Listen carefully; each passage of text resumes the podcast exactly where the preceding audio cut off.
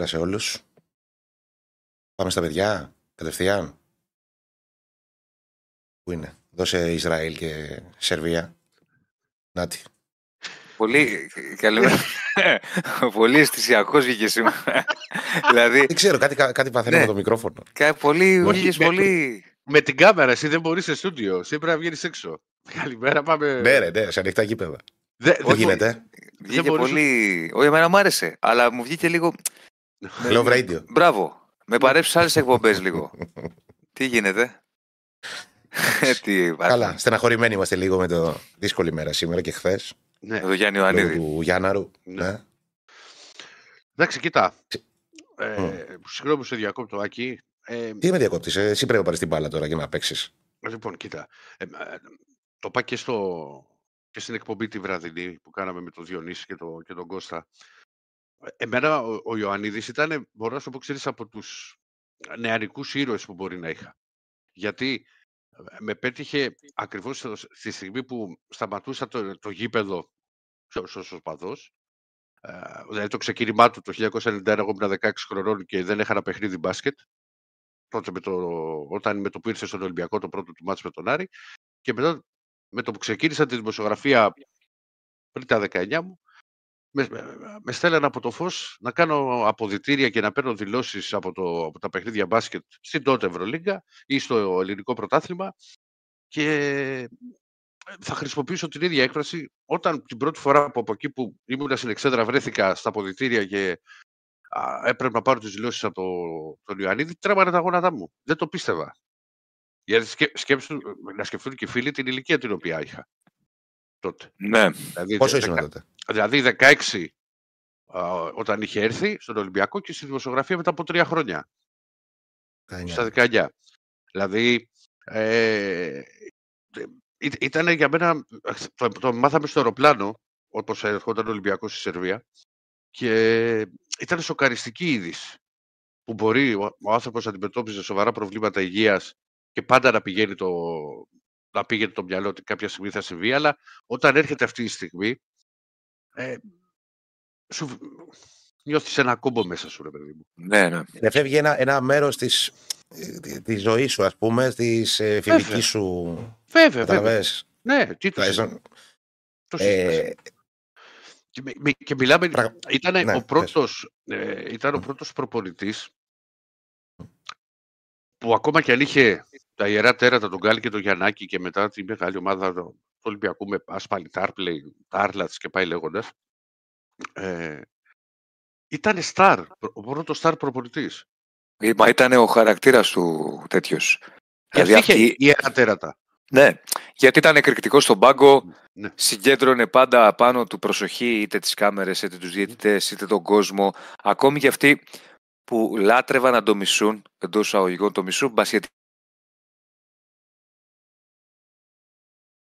Τι έγινε? Ο Αντίπας υπάρχει? Σαν να κόπηκε και ο Αντίπας γι' αυτό. Εγώ υπάρχω τουλάχιστον. Είμαι ο μόνος διασωθέντας. Από το ναυάγιο. Τι έγινε? Ε, πέσατε λίγο. Εδώ είμαστε. Τώρα είμαστε εδώ, ναι. Ωραία. Ωραία. Έλεγα λοιπόν ότι ακόμη και οι αντίπαλοι που λάτρευαν να το μισούν εντός αγωγικών μπασχετικά πάντα... Ε, Ρε παιδί μου, δε, δε, δεν ήταν ένας άνθρωπος ο οποίος παίρναγε απαρατήρητος. Ίσα ίσα. Ήταν ένας άνθρωπος με τον οποίο θα σου... κάτι θα έκανε για να ασχοληθείς. Εγώ το έλεγα yeah. και χθες στο ραδιόφωνο στον Ηρακλή. Εγώ που είμαστε, ας πούμε, της γενιάς του, του Άκη, ναι. Εγώ δεν τον πρόλαβα, ή δεν τον θυμάμαι μάλλον, να είμαι ειλικρινής, γιατί ήμουν πολύ μικρός στον Άρη. Ήμουν πολύ μικρός. Εμένα, yeah. τα, ναι, εμένα τα, στα δικά μου μάτια ο Ιωαννής ήταν... ο άνθρωπος ο οποίος αναγέννησε τον Ολυμπιακό στο μπάσκετ και ο άνθρωπος ο οποίος δεν άφηνε και τον Παναθηναϊκό τότε να σηκώσει κεφάλι. Γιατί θυμάμαι που ήταν μια πενταετία τότε που έπαιρνε ο Ολυμπιακός στα πρωταθλήματα, σε ρί, πέντε δεν ήταν Ηρακλή. Πέντε, πέντε. Όπου ήταν τελική Ολυμπιακός Παναθηναϊκός, Ολυμπιακός Παναθηναϊκός. Και τότε μια το φορά... μέδρας, ήταν πλεονέκτημα έδρας. Δεν την ναι, ναι, ήταν σημαντικό. Είχε σπάσει όταν το είχε πάρει ο Παναθηναϊκός. Ναι, ναι. Δεν ήταν δηλαδή όπως γίνεται τώρα που έχουν συνηθίσει ομάδες και μπορεί να κάνεις break στο break, που τα έχουμε δει.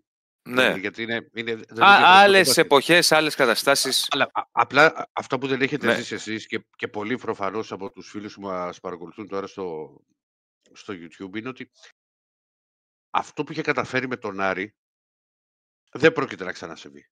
Δηλαδή, με τις, με τις οι, πέμπτες λες. Οι πέμπτες. Όταν την Πέμπτη είχε παιχνίδι ο Άρης στην Ευρώπη ήταν σαν να σταματάει ο χρόνος. Δεν, δεν κυκλοφορούσε άνθρωπος με την ψυχή. Α, ναι. Ακόμα και... Ο, που φέρω παράδειγμα και ο Κώστας έφερε ξέρεις, τον πατέρα του και εγώ έφερα τον το δικό μου τον πατέρα που δεν ασχολιόταν με τον μπάσκετ, δεν το ήξερε, δεν το βλέπε, ποδόσφαιρο. Το ποδόσφαιρο στον πατέρα μου, τις Πέμπτες έβλεπε τον μπάσκετ. Και με έλεγε εκεί τώρα θα βάλει... Α, ήταν, τότε, ήταν τότε κοινωνικό φαινόμενο αυτή η κατάσταση. Ήταν ναι. και μια εποχή που ο κόσμος δεν είχε τις επιλογές του σήμερα. Όχι. Δηλαδή, δεν, Όχι. κακά τα ψέματα, ήθελε κάτι να, να ασχολείται. Τώρα για να ασχοληθείς έχει δεκαπέντε χιλιάδες πράγματα, γι' αυτό και υπάρχει και πολλοί νέα παιδιά τα οποία έχουν φύγει από τα γήπεδα. Άλλη κουβέντα αυτή να την κάνουμε μία φορά. Ναι. Τότε, δηλαδή τότε και στο σπίτι να καθι... να... όποιος καθόταν είχε άντε να δει τηλεόραση. Μέχρι τι ώρα κλείνει το πρόγραμμα τότε? Α, λες, όχι, νομίζω ότι πήγε και μετά τις δώδεκα. Ωραία, δύο. Εν πάση περιπτώσει να δει, είχε δύο κανάλια να δει, τρία. Ναι, τι άλλο είχε, να δεν... κάνει. Δεν είχε κάτι άλλο. Δηλαδή, οπότε ήταν μια ασχολία τότε για τον κόσμο. Και βλέποντας όλη αυτή τη... Ήταν και μετά το ογδόντα επτά, ναι. που το μπάσκετ πλέον είχε γίνει στον κόσμο, γούσταρα να έρθει η μέρα να δω τον Γκάλη και τον Γιαννάκη. Μα, ναι, μα και το μπάσκετ τότε εκτοξεύτηκε, με το, ναι. με, το, με, το, με, το, με το ογδόντα επτά και μετά και με τον Άρη. Ναι.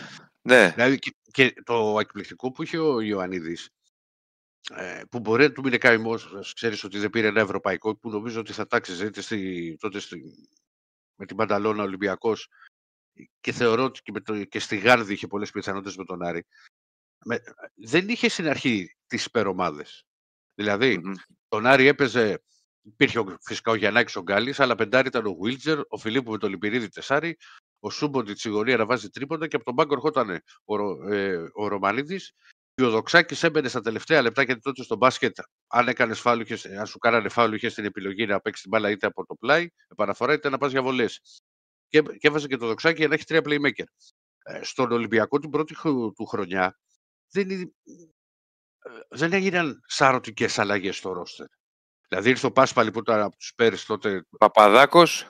Ήταν, τεράστιο όνομα. Ο Παπαδάκος ήταν στον Ολυμπιακό. Μεταγραφή ήρθε ο Αντώνης Σταμάτης από τον Πανελλήνιο και ο Παπαδάκης από τον Φίλιππο Βέρινγκας. Ο Παπαδάκης και λέει ο Παπαδάκος. Ναι, Παπαδάκης. Ναι, ναι. Οι υπόλοιποι ήταν οι παίχτες που είχαν τερματίσει όγδοη.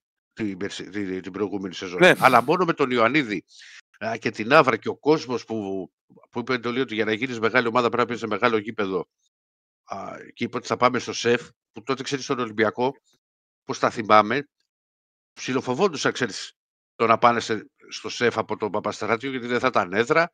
Αν θα ερχόταν ο κόσμος, ο κόσμος, τα αγκάλιασε η μοίρα, τα έφερε έτσι ότι το πρώτο μάτς στον πάγκο του Ολυμπιακού να ήταν με το κόντρα στον Άρη, που κέρδισε ο. Ο Ολυμπιακός εκείνο το μάτς, με γεμάτο σεφ. Το Αλεξάνδριο δεν ήταν αυτό? Όχι, όχι, στο Σεφ. Όχι, στο Σεφ. Στο σεφ. Η, σεφ. Πρω, η πρώτη του επιστροφή ήταν, ε, που δεν το, πραγματικά δηλαδή, είναι από τις επιστροφές που μένουν στον αθλητισμό. Έχουμε πολλά παραδείγματα παίκτων που μπορεί να πάει από τον Ολυμπιακό στον Παναθηναϊκό, από τον Παναθηναϊκό στον Ολυμπιακό, στην ΑΕΚ, εκείνη η επιστροφή. Δηλαδή, ε, θύμιζε, για, για να πεις λίγο Άκη, στο, την επιστροφή Μπάγεβιτς. Ναι, ναι, ναι. Να σου δώσω να καταλάβεις. Ναι. Το θύμιζε τότε στο Αλεξάνδριο. Ε, τεράστιος προπονητής ο οποίος πήγε και στην ΑΕΚ και ο Κώστας το θυμόταν ότι μάλλον ήταν ενδέκατη και μέσα σε δύο χρόνια την, την έφτασε να παίξει τελικό κύπλο ευρωπαϊκού, ευρωπαϊκού, ευρωπαϊκής διοργάνωσης. Εντάξει, είχε χάσει τότε από τη Φορτουνού τον Πολόνι, αλλά δεν μπορούσε να το... Υπάρχουν ε, και τρομερές ιστορίες από τον Ιωαννίδη. Πάρα πολλές αμέτρητες ιστορίες, ειδικά πρώτον... μπασκετική. Ναι. Πες, ναι. Πες, πες, όχι, όχι, όχι, όχι, όχι.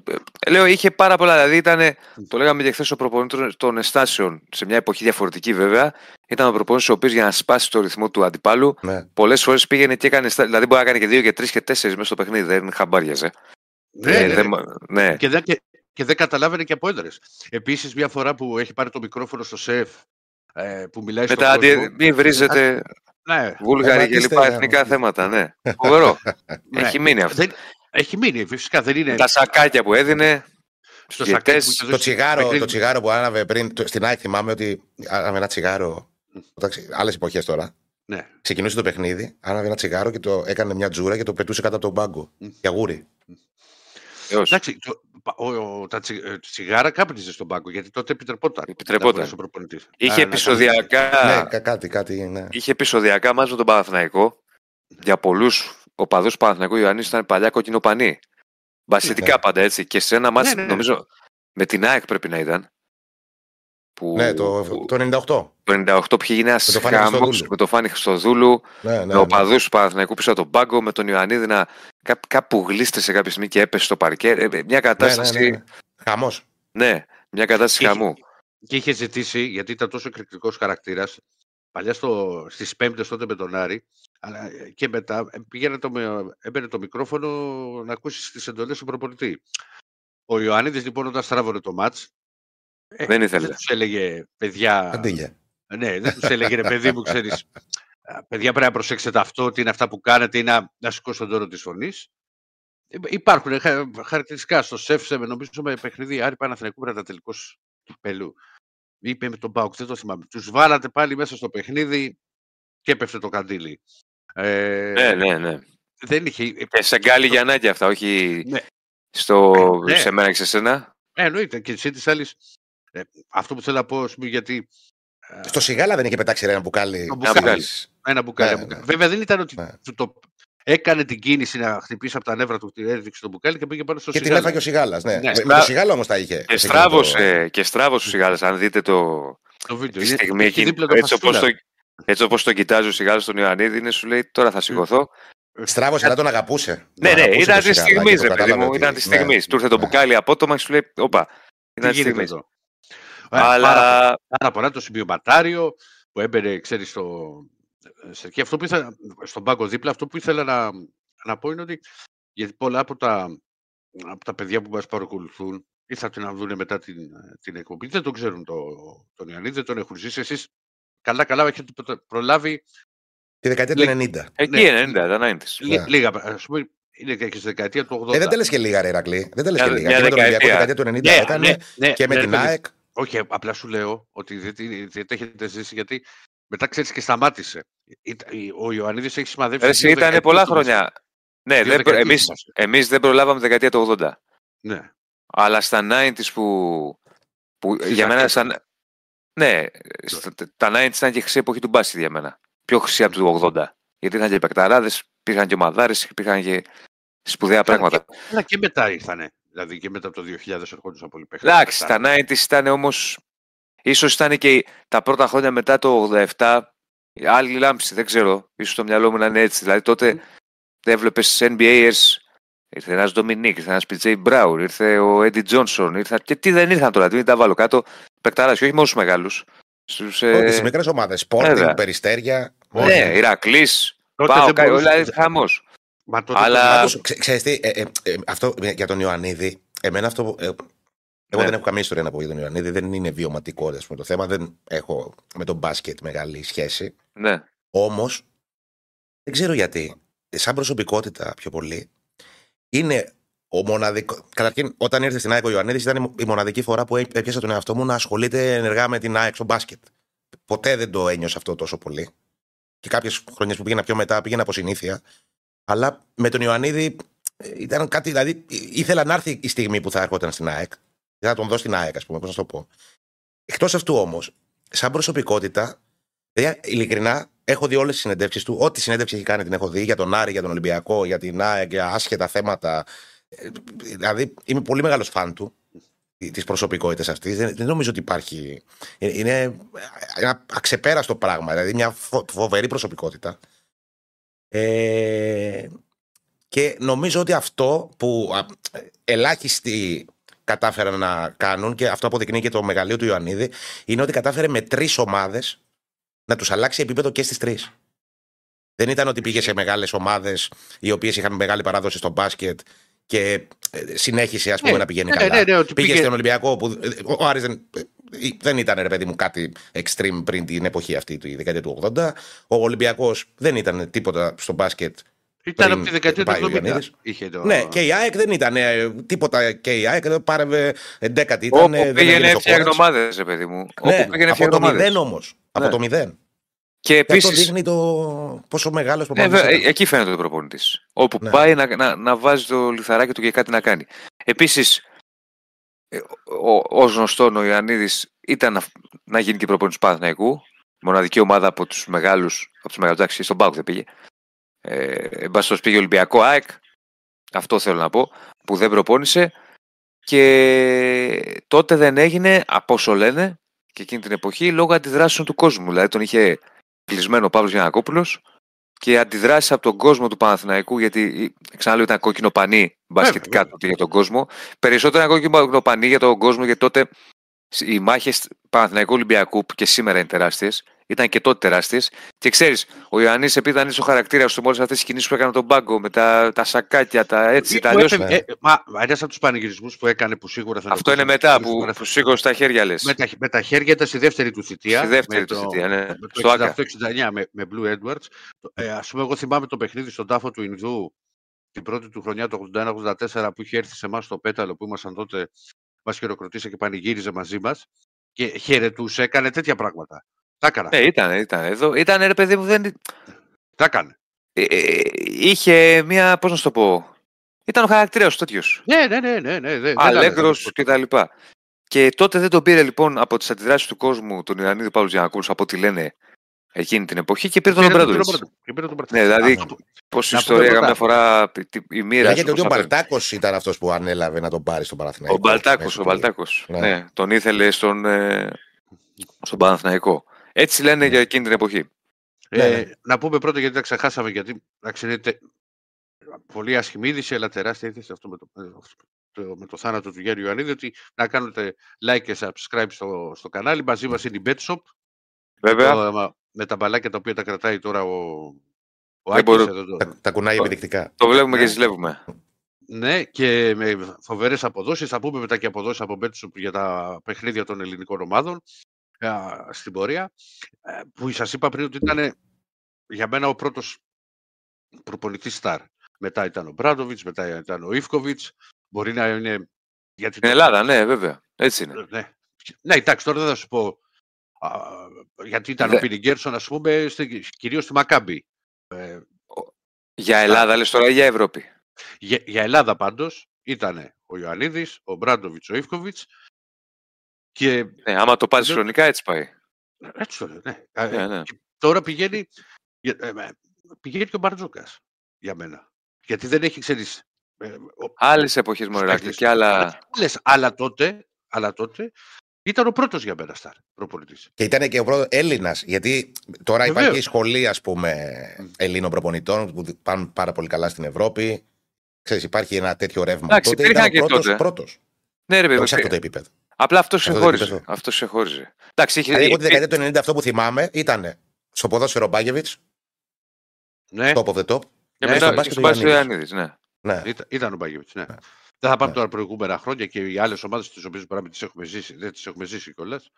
Οκ, okay, ναι, εντάξει. Λέμε γιατί πραγματικά ό,τι θυμόμαστε. Ναι, ναι, ναι. Αλλά ο Μπάγεβιτς ήταν. Με αυτό σου είπα ότι και η επιστροφή του τότε ως προπονητής του Ολυμπιακού στο Αλεξάνδριο με τον Άρη θύμιζε πολύ Μπάγεβιτς. Με Ολυμπιακό Αρσενάκη. Ναι. Εντάξει, είχε κάνει μια συνέντευξη στη Θεσσαλονίκη, δεν θυμάμαι πού, πριν κατέβει για βουλευτής, μου φαίνεται. Mm-hmm. Ε, εκεί δύο χιλιάδες, όταν είχε σταματήσει την, την προπονητική, mm-hmm. και είχε πετύχει ένα φίλο του που είχε ένα ανθοπολείο. Mm-hmm. Και σε αυτό το φίλο του πήγαινε και. Ε, πώς το λένε, έπαιρνε λουλούδια για να πάει στο, στον τάφο της μητέρας του. Και τον βλέπει ο άνθρωπος και τον αγκαλιάζει την ώρα της συνέντευξης, σε γκάρδια, σε αγαπάμε, σε κάνουμε, ξέρεις. Και του λέει του δημοσιογράφου ότι αυτός, του λέει, που βλέπεις, κρεμόταν πάνω από τον πάγκο του Ολυμπιακού την πρώτη φορά που είχα πάει στο Αλεξάνδριο σαν αντίπαλος και με βρίζε. Ε.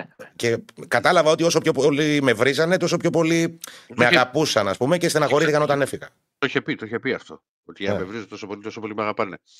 Εντάξει. Yeah. Είναι από τους ανθρώπους που άλλαξαν τον μπάσκετ στην Ελλάδα. Ναι, ναι, και να πούμε ότι υπάρχουν και πολλά αποχαιρετιστήρια μηνύματα από ανθρώπους του μπάσκετ.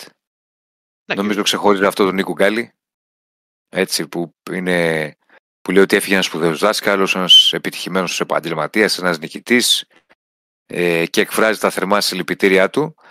Νομίζω ότι αφήνει μια κληρονομιά μεγάλη. Είναι βέβαιο ότι δεν θα ξαναπεράσει. Δεν ξέρω τώρα, πολύ δύσκολο να περάσει άλλος τέτοιος. Mm-hmm. Δεν αναφέρομαι καλούς προπονητές, καλοί προπονητές θα βγουν και θα ξαναβγούν κτλ. Αναφέρομαι στο στυλ τους, στην όλη του ιδιοσυγκρασία, στο όλο του, στον όλο του χαρακτήρα, στο, στο πώς στεκόταν, ας πούμε, στο παρκέ, όλα όσα έκανε. Ήταν μια κατηγορία μόνος του. Ναι, ναι. Ο, ναι, ο Ιωαννίδης. Ναι. Πολύ δύσκολα θα δούμε τέτοια πράγματα. Πάλι ξαναλέω, αλλάζουν και εποχές βέβαια. Και αλλάζουν πολύ και άνθρωποι, ναι. Αλλά ήταν. Ε, τώρα να δεις τσιγάρο, θα δεις γιατί απαγορεύεται. Ναι. Να δεις ε, ε, όλα όσα. Δεν μάσαγε, ρε παιδί μου, ο Ιωαννίδης. Από τον Ολυμπιακό έφυγε. Δεν επειδή... τον πείραζε να τσαλακωθεί. Η Ηρακλή τότε έφυγε είχε... από τον Ολυμπιακό επειδή. Είχε φύγει και είχε πει. Πώς είχε γίνει. Είχε, είχε, είχε πει ένα συνεργάτη του Κόκαλη, η μαύρη γάτα, και παρεξηγήθηκε ο Κόκαλης και από τότε τα σπάσανε. Είχε, είχε ξεκινήσει και από αυτό. Ισχύει. Αλλά και από την άλλη ήταν ότι. Θυμάμαι ότι υπήρχε ένα παράζευε επιστολών. Δηλαδή, μιλούσαν με τον Κόκαλη, έστελε επιστολή ο Κόκαλης. Ο Ιωαννίδης απαντούσε με... και έφυγε. Ε, έχει δώσει και συνέντευξη τύπου. Οι αντιδράσεις ήταν τεράστιες. Τεράστιες όταν είχε φύγει. Ναι. Ε, θυμάμαι τη συνέντευξη τύπου, τη θυμάμαι. Είχε, τε, τεράστιες, δηλαδή θυμάμαι είχαν γίνει και ρεπορτάζ. Τότε είχαν πάει στο Πασαλιμάνι, δεν θυμάμαι ποιο κανάλι. Και λέγανε ότι να φύγει ο Γιάννης, γιατί να φύγει ο Γιάννης, που εμείς τώρα αγαπάμε. Όλη αυτή η αγάπη. Στα δικά μου τα μάτια ήταν ότι ήταν πραγματικά αυθεντικός. Και αυτό ο κόσμος, ξέρεις, το ναι. αγκάλιασε. Λαϊκός. Μπορεί σε κάποιους να μην άρεσε, ρε παιδί μου, η συμπεριφορά του, ότι μπορεί να, να ζούσε τα μάτια τόσο έντονα, αυτές τις αντιδράσεις, τα σακάκια ή τα καντήλια που έπεφτα στο, στον παγκό. Αλλά ήταν αυθεντικός. Δεν μπορεί να του πεις κάτι σε αυτό. Δηλαδή, ούτε... Να, το ναι, ρε, κάποια καλύτερα. Πράγματα ήταν στο όριο του καλτ ενδεχομένως. Αλλά να σου πω κάτι. Εγώ που, δεν είμαι μπασκετικός, εγώ που δεν είμαι καθόλου μπασκετικός, τότε μπορούσα να δω αγώνες μπάσκετ. Τώρα μου φαίνεται πολύ αποστηρωμένο, πολύ πλαστικοποιημένο, πολύ αυτό. Ά, τότε κάτι προσωπικότητες σαν τον Ιωαννίδη και εκείνη η κουλτούρα, ας πούμε, των ενενήντα με τα κλειστά γήπεδα τα πιο μικρά που είχαν κόσμο και καλές ομάδες. Σε τραβούσε τον μπάσκετ να το δεις. Εγώ τώρα δεν μπορώ να δω ούτε ένα παιχνίδι, ούτε την ΑΕΚ. Ούτε στην τηλεόραση. Εντάξει, δεν σ' αρέσει το μπάσκετ. Εγώ το έχω πει. Εγώ, δεν... Ναι, ρε παιδί, αλλά ακόμα και εμένα που δεν μ' αρέσει, τότε με τραβούσε να το δω. Δεν ξέρω γιατί. Ναι, εντάξει, το καταλαβαίνω πώς το λες. Αλλά. Εντάξει, είναι... φαίνεται ότι για να μου λες, ξέρεις ότι δεν μπορείς να δεις ένα παιχνίδι. Σκέψου ότι εγώ μπορεί να έχει Μπαρτσελόνα, Ρεάλ Κυριακή το βράδυ και Νέα Υόρκη Σάρλοτ και να δω το Νέα Υόρκη Σάρλοτ. Καλά, ναι, εντάξει. Είναι λίγο μεγάλη διαφορά. Ναι, είναι. Να πω ότι συγγενείς φίλοι πλήθος των ανθρώπων του μπάσκετ απλών φιλάθλων αποχαιρέτησαν τον Γιάννη Ιωαννίδη στην επιμνημόσυνη δέηση που έγινε το μεσημέρι της Πέμπτης mm-hmm. στον Άγιο Ιωάννη της Βούλας στις δώδεκα. Ε... Τι να πούμε, και εμείς ελάφρυ το χώμα, συλληπιτήρια στους ανθρώπους του, στους οικείους του. Ούτε εγώ έχω προσωπικές ιστορίες από τον Ιωαννίδη, αλλά εντάξει, είναι, είναι και η ιδέα θα γίνει αύριο στη Θεσσαλονίκη να πούμε. Είναι και εντάξει, είμαστε και πιο μικροί. Κάτι και εγώ και ο Άγιαξ που. Φορά χτέψη, θυμάμαι που πηγαίναμε στο, στο γύρο το οκτώ και ήταν και αυτό στην ίδια πτήση ένα τσάρτερ της Ολυμπιακής, θυμάμαι και. Αλλά τότε ως πολιτικός. Αυτό που είπε και ο Άγιαξ νομίζω, δηλαδή ότι στο μπάσκετ τότε δεκαετία ενενήντα το πρώτο πράγμα που ερχόταν στο μυαλό σου όταν έλεγες μπάσκετ Ολυμπιακός ήταν το όνομα Γιάννης Ιωαννίδης. Ναι.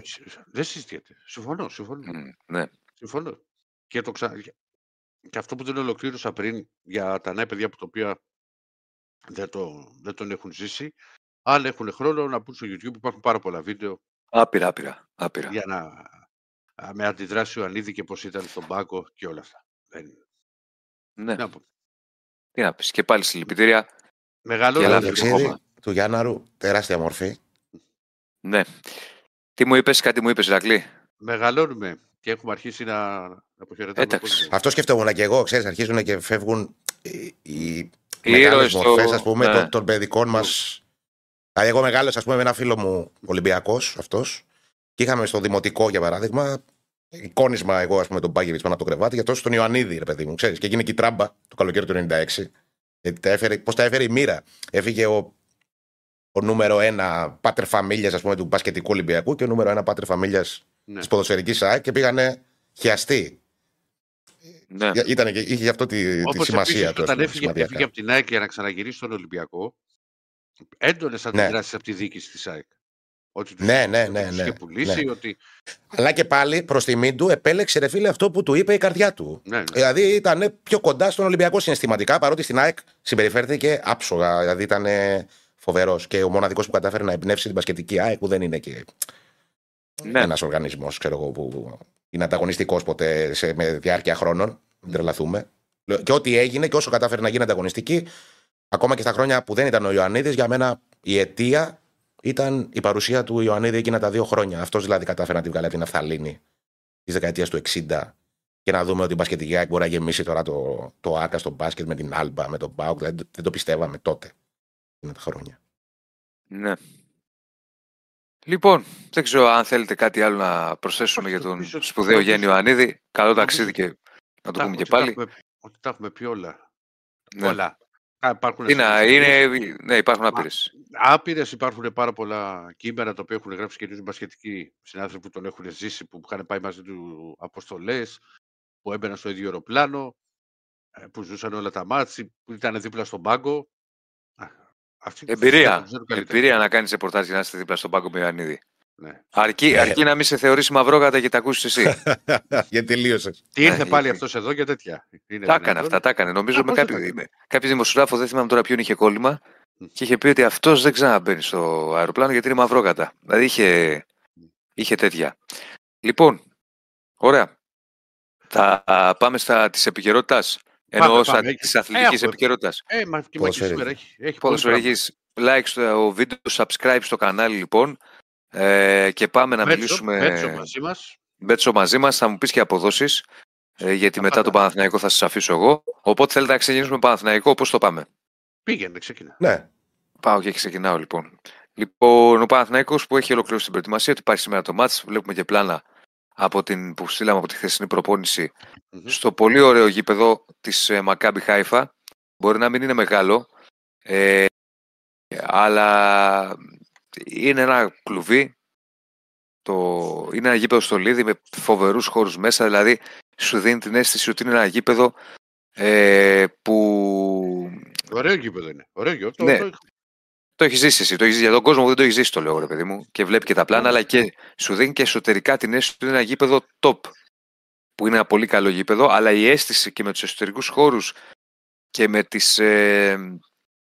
όλες τις καταστάσεις που έχουν φτιάξει από συνέντευξη, από αίθουσα τύπου, από αποδυτήρια, ό,τι μπορείς να φανταστείς, ε, είναι ένα πάρα πολύ ωραίο γήπεδο. Εξωτερικά μοιάζει έτσι κάπως με, με διαστημόπλιο, mm-hmm. ε, έτσι όπως είναι το Sammy Offer, Stadium έτσι λέγεται, από το χορηγό που το είχε φτιάξει. Ε, είναι μια τρομερή ιστορία, είναι ένας, ήταν ένας δισεκατομμυρίουχος Sammy Offer, ο οποίος έβαλε... το είκοσι τοις εκατό του κόστους του συνολικού του γηπέδου, αλλά ο άνθρωπος έφυγε από τη ζωή, δεν πρόλαβε. Να είναι το τελικό αποτέλεσμα, δηλαδή ήταν άτυχος. Το θυμάμαι ναι. και εγώ το μαρίς. Ναι. Ε, ε, τώρα, σε ό,τι έχει να κάνει με το παιχνίδι, καταρχάς να πούμε δύο λόγια για τη Χάιφα και να πάμε μετά στον Παναθηναϊκό. Η Μακάμπι Χάιφα είναι μια ομάδα η οποία δεν έχει ξεκινήσει και πάρα πολύ καλά φέτος. Στο πρωτάθλημα έχει δύο νίκες, μια ήττα, μια ισοπαλία. Στην Ευρώπη έχει χάσει από την Ρεν στην Πρεμιέρα. Γενικώς υπάρχει ένα... Δε, δε, δεν είναι όπως πέρσι, έχει αλλάξει ο προπονητής, ο οποίος... Ο Μπαχάρ... Ήταν χρόνια κιόλας αυτός ο προηγούμενος, μου φαίνεται. Ναι. Ε, ε, είχε πάρει και τρία σερί πρωταθλήματα. Ναι, ναι. Είχε μπει στους ομίλους του Champions League. Γενικώς είχαν κάνει τρομερά πράγματα. Βρίσκεται πλέον στο Βελιγράδι ο Μπαχάρ, στον Ερυθρό Αστέρα. Τον είχαν σε πολύ μεγάλη εκτίμηση και τον έχουν.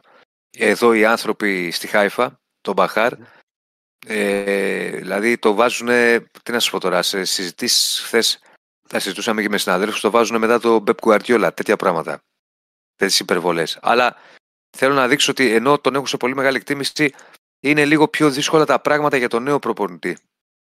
Ε, τον Ντέγκο, ο Μεσάι Ντέγκο, ο οποίος είναι τριάντα επτά ετών, είναι άπειρος, δέχεται πίεση. Και χθες στην συνέντευξη που τον έβλεπες λίγο σε κάποιες ερωτήσεις που του έκαναν οι συνάδελφοι από το Ισραήλ, ήταν λίγο αμήχανος ή πιεσμένος, αν μπορώ να μεταφράσω καλά τη, τη γλώσσα του σώματος. Είναι λίγο ε, άλλη κατάσταση για τη Μακάμπι. Παρ' όλα αυτά είναι μια ομάδα η οποία θέλει προσοχή, είναι μια ομάδα η οποία είναι επιθετική, είναι μια ομάδα η οποία έχει αμυντικά προβλήματα, αλλά θέλει, ξαναλέω, πάρα πολύ μεγάλη προσοχή στο επιθετικό της κομμάτι, άρα στο αμυντικό του Παναθηναϊκού. Της αρέσει αυτό το παιχνίδι. Στο πρόσφατη, στην πρόσφατη νίκη που είχε με την Ετάνια επικράτησε τρία δύο. Αυτό δείχνει και το παραπάνω. Ο στόχος του Παναθηναϊκού πάντως, και εκφράστηκε διαστόματος και του Ιβάν Γιοβάνοβιτς χθες και του Εφώτιου Ανίδη, μιλάω για τους δύο ανθρώπους που ήταν συνέντευξη τύπου, είναι να μπει ο Παναθηναϊκός για την νίκη. Αν μπει ο Παναθηναϊκός και καταφέρει και πάρει την νίκη, αν πάρει το διπλό, θα έχει κάνει ένα πολύ μεγάλο βήμα για να προχωρήσει ευρωπαϊκά, είτε ως τρίτος στο conference, είτε για τις δύο πρώτες θέσεις. Θα πει κάποιος είναι πάρα πολύ νωρίς, φυσικά και είναι πολύ νωρίς, ωστόσο καταλαβαίνει κανείς ότι όταν ξεκινάς με ένα δύο στα δύο και έχεις νικήσει και το φαβορί, τη Villarreal, την οποία, ξαναλέω, το έχουμε πει και τις προηγούμενες μέρες, ο Παναθηναϊκός μετά τη νίκη του στο ΆΚΑ την έχει, την έχει πιέσει πολύ και την έχει αναγκάσει να... Ε, να πάει στα άλλα εκτός Ρεν Μακάμπι και να κερδίσει, γιατί έχει ήδη μία... Να πάρει βαθμούς, οπωσδήποτε. Ναι, κάτι το οποίο αυτό θα αρέσει, ε, θα, θα κάνει πολύ στον Παναθηναϊκό. Ε, και θα δούμε πώς θα προσεγγίσει αυτό το μάτι η ομάδα. Είναι καλά ο Παναθηναϊκός, έχει δείξει ότι μετά την ΑΕΚ, μετά την ήττα από την ΑΕΚ, έχει βγάλει μια αντίδραση, πήρε μια νίκη εύκολη. Πήρε μια νίκη με ευρύ σκορ επί του Αστέρα Τρίπολης. Με τον ΠΑΟΚ μπορεί να μην πήρε το αποτέλεσμα που ήθελε, ωστόσο είχε μια πολύ καλή εμφάνιση, δηλαδή δείχνει ότι είναι καλά. Ε, και τώρα, ε, ωραίο μήνυμα που λέει ότι αν δεν μπορείς να κάνεις μετάφραση στη γλώσσα του σώματος Δεσίλα, σίγουρα ξέρει ο Καπουάνο, μας κούφανε χθες, ξέρει ότι η γλώσσα υπάρχει. Ο Καπουάνο, για όσους δεν γνωρίζουν, ο Μιγγέλ, είναι ο μεταφραστής του Παναθηναϊκού, ο οποίος μίλησε και ε, στη γλώσσα των Ισραηλινών. Είναι φανταστικό, ξέρει οκτώ γλώσσες, εννιά. Απίθανος. Ε, και με μεγάλη ευκολία κιόλας. Λοιπόν, ε, τώρα θέλω ο Ηρακλής να μου πει, όσο θα λέω εγώ την ενδεκάδα της αποδόσης του Ηρακλή στην Betshop, για να δούμε και τι θα, θα προτιμήσουμε. Ένα λεπτάκι. Δηλαδή, δηλαδή εγώ θα, θα στην πω την αμαρτία μου, ένα διπλό ημίχρονο το βλέπω. Θα σου πω, εγώ που δεν θα σου πω ότι, που δεν είναι θέμα αμαρτίας. Ναι. Είναι θέμα πραγματικότητας, γιατί άμα μπεις στο BetHop θα το... Κάποιες θα αμαρτίες το... όμως λέει, αμαρτία λέει, είναι να μην τις κάνεις. Έχω, Πότε... έχω, προ... έχω προτείνει το match δύο και over ενάμιση. Α, ωραίο. Δε... Το οποίο δίνει δύο δεκαπέντε στην BetHop. Το, δύο... το διπλό ημίχρονο. Το χ2. Το διπλό ημίχρονο. Θα σου πω τώρα μισό λεπτό. Το ημίχρονο είναι α, τρία εξήντα. Το διπλό. Ναι. Όπως επίσης μου κάνει...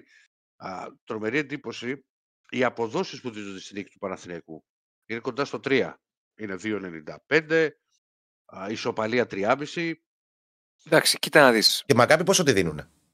δύο σαράντα, δύο σαράντα δύο για την ακρίβεια. Α. Την έχουν οριακά φαβορί. Είναι μέσα στην έδρα της, ψάχνει αντίδραση. Είναι εκτός έδρας μάτς ευρωπαϊκό, δεν είναι εύκολο. Όχι, είναι και δύσκολη έδρα, Διονύση, δεν είναι, είναι απλή. Ναι, μας τα λέει και ο Κατσουράνης θες. Δεν είναι Α. εύκολο το, να πας στο Ισραήλ να κάνεις διπλό. Δεν είναι εύκολο. Εντάξει, δεν είναι εύκολο με αυτή την ομάδα. Με την Μπεϊτάρ που πέρασε ο ΠΑΟΚ, ναι, ήταν εντάξει. Πιο βατό, ας πούμε. Okay. Τώρα αυτή okay. μπορεί να μην είναι στα καλά τους φέτος, όμως είναι, είναι μια ομάδα. ομάδα. Ναι, βέβαια. Που, καλή ομάδα. Ναι, και έχει και παραστάσεις ευρωπαϊκές, έχει κερδίσει καλές ομάδες. Έχει, έχει δεν πάρει, είναι δηλαδή τυχαίοι. Πάρει πρωταθλήματα τα τελευταία χρόνια που δεν ναι. έχει πάρει πάνω είκοσι τελευταία χρόνια πρωτάθλημα. Ναι. Αυτό δείχνει και πράγματα. Τώρα δεν ξέρω αν έχουμε έτοιμοι να δούμε την.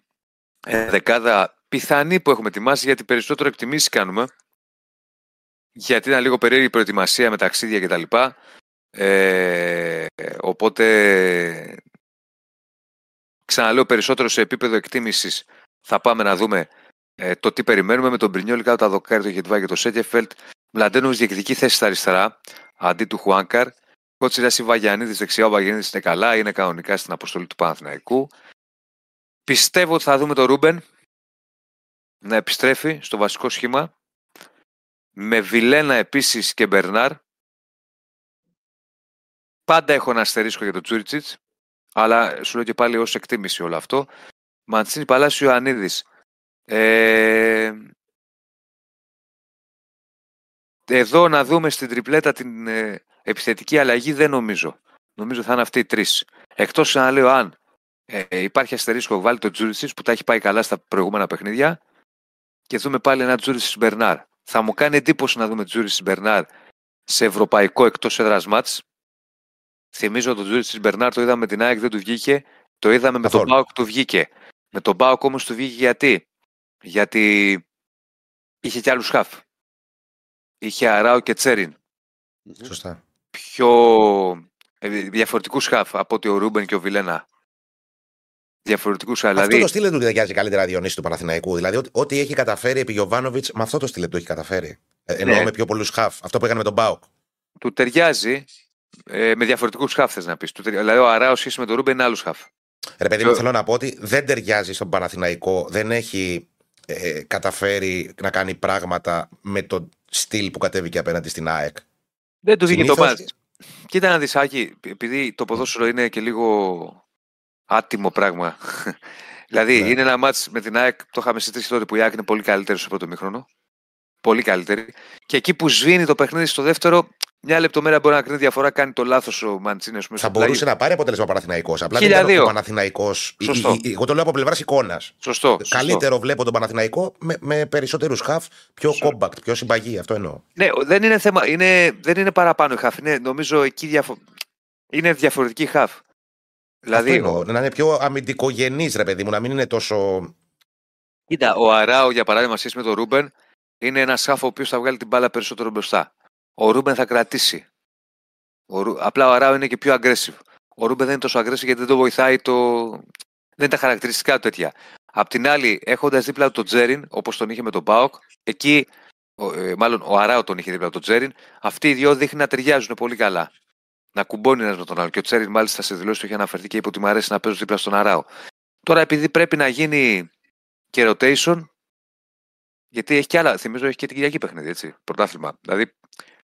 Και ναι. δεν τον παίρνει τον Παναθηναϊκό την Κυριακή στο πρωτάθλημα για άλλη απώλεια. Είχε τώρα με τον ΠΑΟΚ, είχε με την ΑΕΚ. Είναι πολλά τα μάτς. Είναι πολλά τα μάτς. Και περισσότερο ξαναλέω, επειδή δεν έχει δείξει κάτι ο Γιοβάνοβιτς, άντε λίγο σε συζητήσεις που κάνουμε από εδώ και από εκεί, τέτοια πράγματα, περισσότερο εκτιμήσεις είναι. Ε, οπότε ας περιμένουμε λίγο για την ενδεκάδα. Εμείς έχουμε βάλει μια πιθανή και να περιμένουμε. δέκα η ώρα το παιχνίδι. Ε, Στο... Τι θα γίνει με τον Αϊτόρ, Διονύσης, ρωτάει ένας φίλος. Έχουμε φτάσει ο Οκτώβρη, ένα Λε... χρόνο έξω είναι αυτό το παιδί, πότε θα γυρίσει. Δεν είναι ένα χρόνο, είχε παίξει. Απλά ο Αϊτόρ. Ναι, είχε παίξει, εννοεί, μάλλον να καθιερωθεί, ας πούμε. Αυτό εννοεί. Ναι, ναι. Δεν έχει βρει ακόμα το ρυθμό που πρέπει. Ναι. Τον πήγε πίσω για αυτό το οστικό είδημα που είχε, το πρόβλημα στο δάχτυλο. Ε, μετά τη διακοπή θα είναι έτοιμος ο Αϊτόρ. Να παίξει εννοώ. Τώρα είναι κανονικά. Έχει έρθει εδώ, κάνει προπονήσεις. Τους έχει πάρει όλους εδώ για να κάνουν και προπόνηση. Ε, για να είναι. Για να γίνει και προπόνηση την Παρασκευή, αύριο δηλαδή. Ε, αν πήγα Ιεροσόλυμα, όχι, για να πάω διαβάσω και μερικά μηνύματα. Ε, να πω για τον κόσμο, θα έχει περίπου διακόσιους τριακόσιους φίλους του, του Παναθηναϊκού. Περισσότεροι είναι στο Τελαβίβ, έρχονται και αρκετά από Κύπρο, που είναι κοντά. Ε, και είναι ένα πιο βολικό για αυτούς το ταξίδι. Δεν είναι μακριά. Μισή ώρα πρέπει να είναι το ταξίδι από Κύπρο. Κάπου εκεί. Ναι. Ναι. Κάπου εκεί, είναι δίπλα. Να πω ότι πριν από λίγο κυκλοφόρησαν και τα εισιτήρια για το παιχνίδι με τον Ατρόμητο. Ε, από σήμερα στις δύο το μεσημέρι ανοίγει η πλατφόρμα για τα εισιτήρια από είκοσι έως διακόσια ευρώ. Είναι οι τιμές των εισιτηρίων για το μάτς της Κυριακής. Ε, είναι παιχνίδι, θυμίζω, για την πρώτη αγωνιστική εξ αναβολής. Δεν είχε γίνει τότε, λόγω της Ευρώπης. Ε... Ναι, για τον Καπουάνο τα παμπριά, ξέρει πολλές γλώσσες. Ο Μιγγέλ πράγματι, αν παίχτηκε Δεσίλιο Μπάνιο, όχι. Πού να προλάβω, κύριε Στεφάνε, πού να προλάβω, προλαβαίνω. Σιγά, σιγά ρε Διονύση. Δεν προλάβαμε. Μα δεν πήρε ε... τέσσερις μέρες στο Ισραήλ. Δεν είμαστε τέσσερις μέρες στο Ισραήλ, καταρχάς. Είδες που είσαι της υπερβολής. Μια... μια ζωή της υπερβολής είσαι. Πότε προλάβαμε τέσσερις μέρες.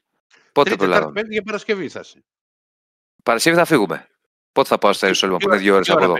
Τι ώρα πετάτε. Έξι. Από Τελ Αβίβ. Πολύ ωραία. Για πες μου, ναι. Μετά... πρέπει να είμαστε εκεί στις τρεις. Ε, φύγε δώδεκα η ώρα. Και πότε θα πάω στα Ιεροσόλυμα που είναι δύο ώρες από εδώ. Έξι το πρωί. Ε, θα φύγετε νωρίς, γιατί. Μα σου λέω ότι έξι ώρα πετάμε. Είδες που είσαι της υπερβολής. Τέσσερις... Ξέχασα ότι υπάρχουμε, έχουμε και εκπομπή. Γι' αυτό. Α, έχουμε. Ναι. Εγώ ξέρω ότι έχετε πάει ο ένας στο Ισραήλ και όλος στη Σερβία. Ναι. Και είδε, η, η, η όλη προσέγγιση είναι λες και πάει ο ένας στο, στη Ρωσία και ο άλλος στο, στην Κολομβία, ας πούμε. Έχετε φύγει, ναι. Μας έχετε αφήσει στα χαρακόμματα. Αλήθεια είναι αυτό. Αυτή είναι η εικόνα που έχω εγώ. Αλήθεια είναι αυτό. Ωραία, τα περνά. Ωραία, περνάμε. Ναι, μια χαρά περνάμε. Άρα ξέρεις το πρωινό ξύπνημα. Λίγο καμιά κρεπάλι δεξιά-αριστερά. Γιατί, γιατί το είπε έτσι, ωραία, δεν περνάς. Το είπε με μια μεγάλη χαρά. Ναι, μου, κάνει, μου κάνει μουτράκια. Μου είναι ενδοοικογενειακά εξίδικα ζητήματα εδώ της εκπομπής. Θα έχετε χάσει αυτά. Ε, ο... Τι είναι αυτό? Πότε θα με καλέσει, καλά για. Θα τον καλέσω, αυτό το είπα χθες. Έχουμε κλειδώσει τη συμμετοχή. Επίσης, επίσης, φίλε μου, για να διαβάσω μερικά μηνύματα ε, για τον Παναθηναϊκό, ούτε εκεί πήγα που λες. Ε, πολλά να, μηνύματα, βλέπω, βλέπω διάφορα μηνύματα. Ότι υπάρχει ναι. Και Πολ, ποιο μάτς έχει τα περισσότερα γκολ. Ναι. Από τα, Ο, από... Ωραίο Πολ. ΑΕΚ Άγιαξ, με κλειστά μάτια. Ε, αυτό πιστεύω και εγώ. Θα, θα έρθει ένα σβηστό μηδέν μηδέν και θα, θα, θα καγκελωθεί όλη η Ευρώπη. Πιστεύω ότι ο κόσμος αυτό θα ψήσει, το ΑΕΚ Άγιαξ. Βρε, θα καγκελωθεί. Χαρά του over. Η λογική λέει έτσι, ποτέ δεν ξέρεις, αλλά. Μα εντάξει, θα τα συζητήσουμε μετά, Άκη μου, για το παιχνίδι. Ναι, θέλω να σου πω, σε σχέση με τα τρία, ρε παιδί μου τα άλλα. Ναι. Έχει μια λογική. Γεια σου, Μπακαγιώκο. Δηλαδή, Μακάμπι Χάιφα Παναθηναϊκός, το βλέπω πιο σφιχτό. Ο Μπακαγιώκο μόνο όταν είσαι εσύ εμφανίζεται, Διονύση, να ξέρεις. Ναι, ο Ζέκα δεν έχει δηλωθεί για τα ευρωπαϊκά παιχνίδια. Δεν μπορούσε. Επίσης, επειδή μου στέλναν και κάποιοι φίλοι χθες, γιατί δεν έγινε αλλαγή όταν αματίστηκε ο Μάγκρος, δεν πάει να γίνει αλλαγή τώρα. Αλλαγή γίνεται μετά. Στη... Δεν ξέρω τα προκριματικά που μπορεί να αλλάξεις. Ναι, στην επόμενη φάση, αν όλα πάνε καλά και εφόσον πάνε όλα καλά και περάσει ο Παναθηναϊκός. Ε, άλλα, άλλα. Νομίζω τα καλύψαμε όλα. Νομίζω τα καλύψαμε όλα. Ε, τα υπόλοιπα θα τα δούμε στο γήπεδο. Mm-hmm. Θα είμαστε από νωρίς εκεί. Να δώσουμε και κλίμα, όχι στους πεταράδες. Στα υπόλοιπα, όπου αλλού είμαστε τέλος πάντων, αλλά και αύριο θα έχουμε πολύ υλικό και εδώ στην εκπομπή. Ε, μουτσάτσους για να δώσουμε στον κόσμο όσα περισσότερα μπορούμε. Θα είναι και μια δύσκολη μέρα αύριο, λίγο γιατί έχουμε και το ταξί της επιστροφής. Εσύ θα έχεις γυρίσει, Ηράκλειο, ε? Εγώ γυρνάω ξημερώματα. Το βράδυ. Mm. Εγώ εμείς γυρίζουμε, πρέπει να φύγουμε από εδώ μεσημεράκι, να είμαστε κατά τις τρεις στο Τελαβίβ και να πετάξουμε έξι ώρα πετάμε. Έχει και μπάσκετ. Έχουμε, έχουμε πολλά, αλλά σήμερα είναι τα ποδοσφαιρικά. Μπάσκετ τι έχει? Δεν έχει αύριο Παναθηναϊκός Ολυμπιακός. Από πίτα που, σε, που δεν τρως, πες. Τώρα δεν παίξανε. Τι σε νοιάζει και αν κάνει. Ευρωλίγκα παίζουμε. Ναι, ναι. Ή Μπάρτον, κάθε εβδομάδα παίζουν αυτοί. Για όνομα του Θεού. Ναι. Και μετά μου λες γιατί δεν μπορώ να βλέπω μπάσκετ. Να κοιτάξω το κινητό. Έχουν να βλέπουν ένα τον άλλον. Όχι, Θεέ μου, όχι, Θεέ μου. Ηρακλή, πρωτού αποχαιρετήσω, μου ζητάνε να κοιτάξω το κινητό σου. Δεν το έχεις αγγίξει μέχρι τώρα. Λένε και σου έχουν έρθει δέκα μηνύματα. Πώς δεν το έχω αγγίξει? Δεν γίνεται έτσι, αδερφέ. Θα με αναγκάσεις να κάτσω μέχρι τις δύο. Δεν γίνεται έτσι. Λοιπόν.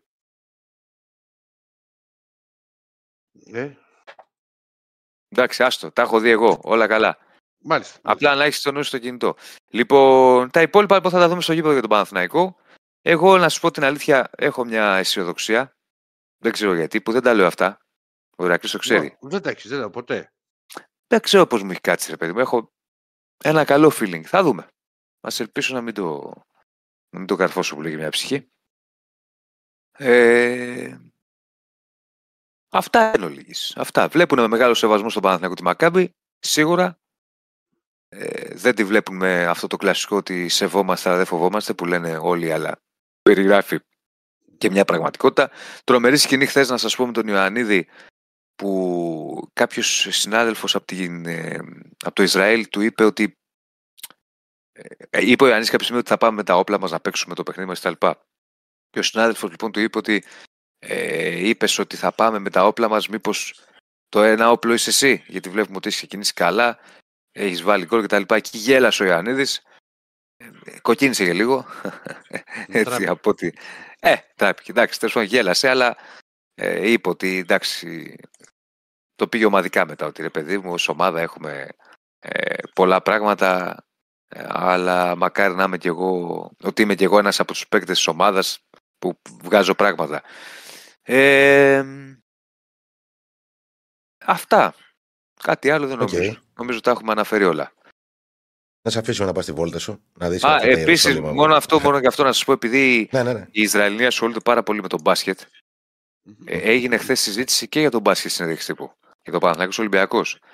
Ρώτησαν στο τέλος ένας συνάδελφος του Ισραήλ, τον Γιωβάνοβιτς, για το ποιο, θα είναι, ποιο πιστεύω ότι είναι το πιο σημαντικό μάτς, το Παναθηναϊκός Μακάμπι ή επειδή έχει μπάσκετ του λέει το, το Παναθηναϊκός Ολυμπιακός στο μπάσκετ την Παρασκευή.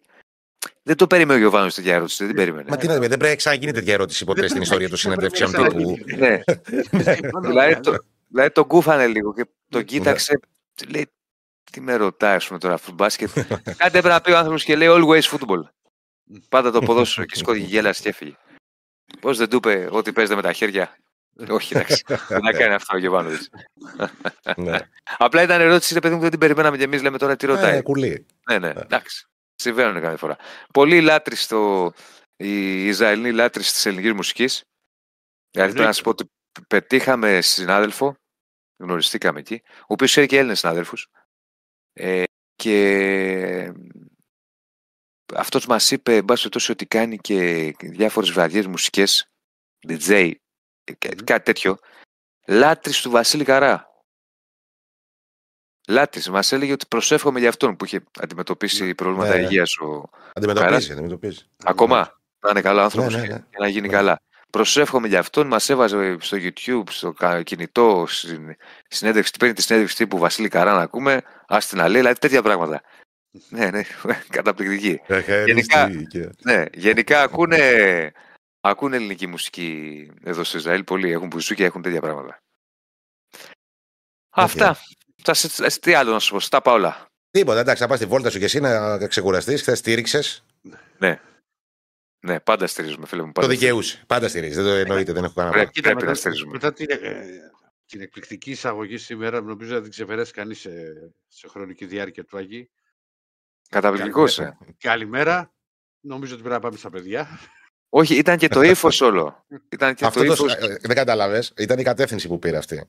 Κάνω ό,τι μου λένε. Ακολουθώ τις ε, οδηγίες του προπονητή εδώ, του ναι, Κριστέφανου. Ναι, ενώ άμα δεν σου λέγει ο Κριστέφανος θα.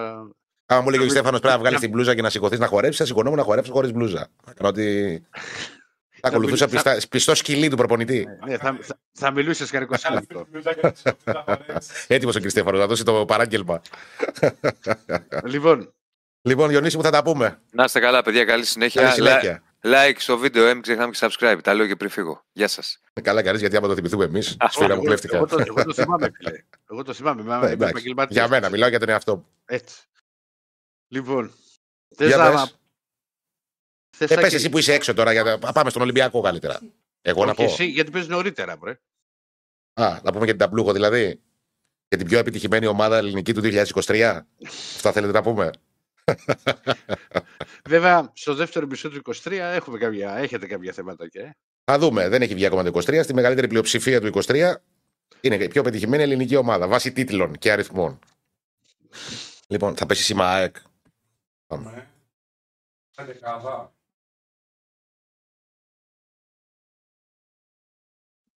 Τι έγινε. Α, ξεκινάω.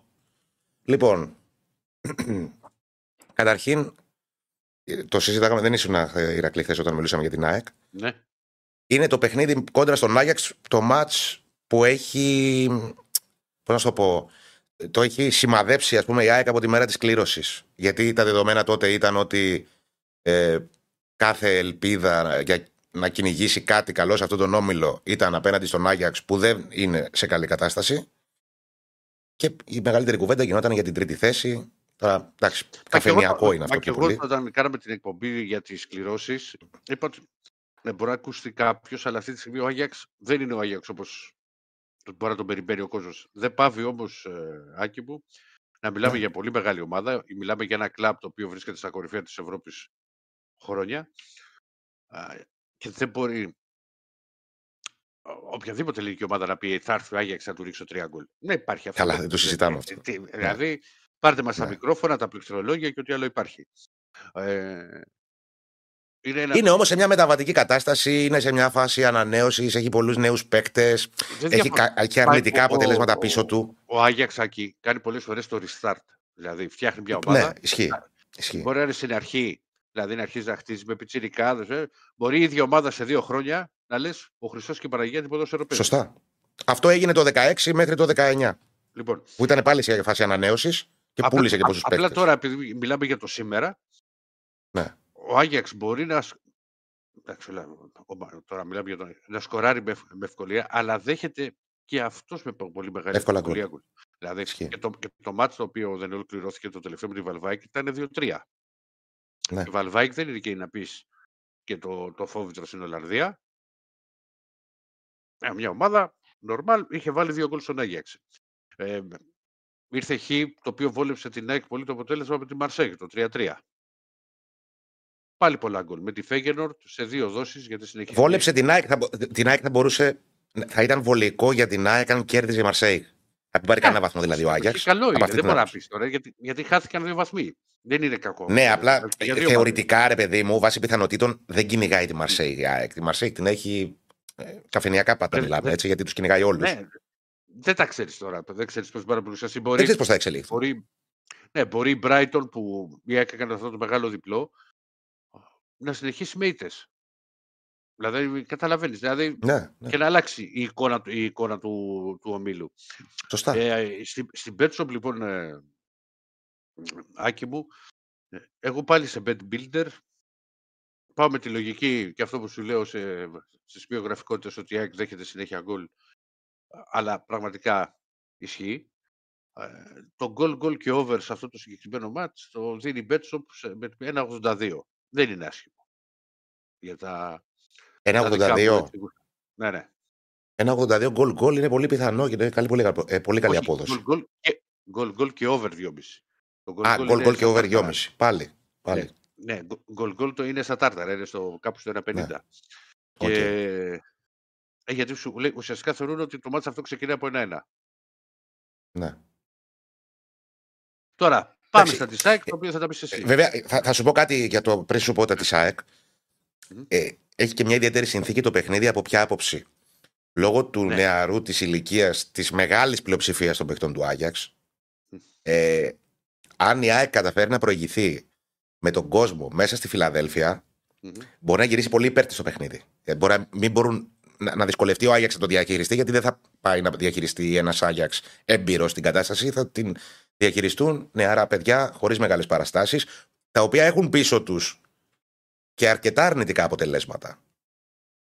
Δηλαδή θα είναι η συνέχεια ενός ακόμα κακού που έρχεται, ας πούμε, αν η ΑΕΚ καταφέρει να, για τον Άγιαξ, αν η ΑΕΚ ναι. καταφέρει να, να βγει μπροστά στο σκορ. ΑΕΚ, Άγιαξ, πρώτο σκόρερ, Πόνσε, έξι ογδόντα απόδοση, ε. Betshop, καλή απόδοση. Εγώ το έβαζα. Αν το βρίσκα και με τριάντα να πει. Βάρ' του.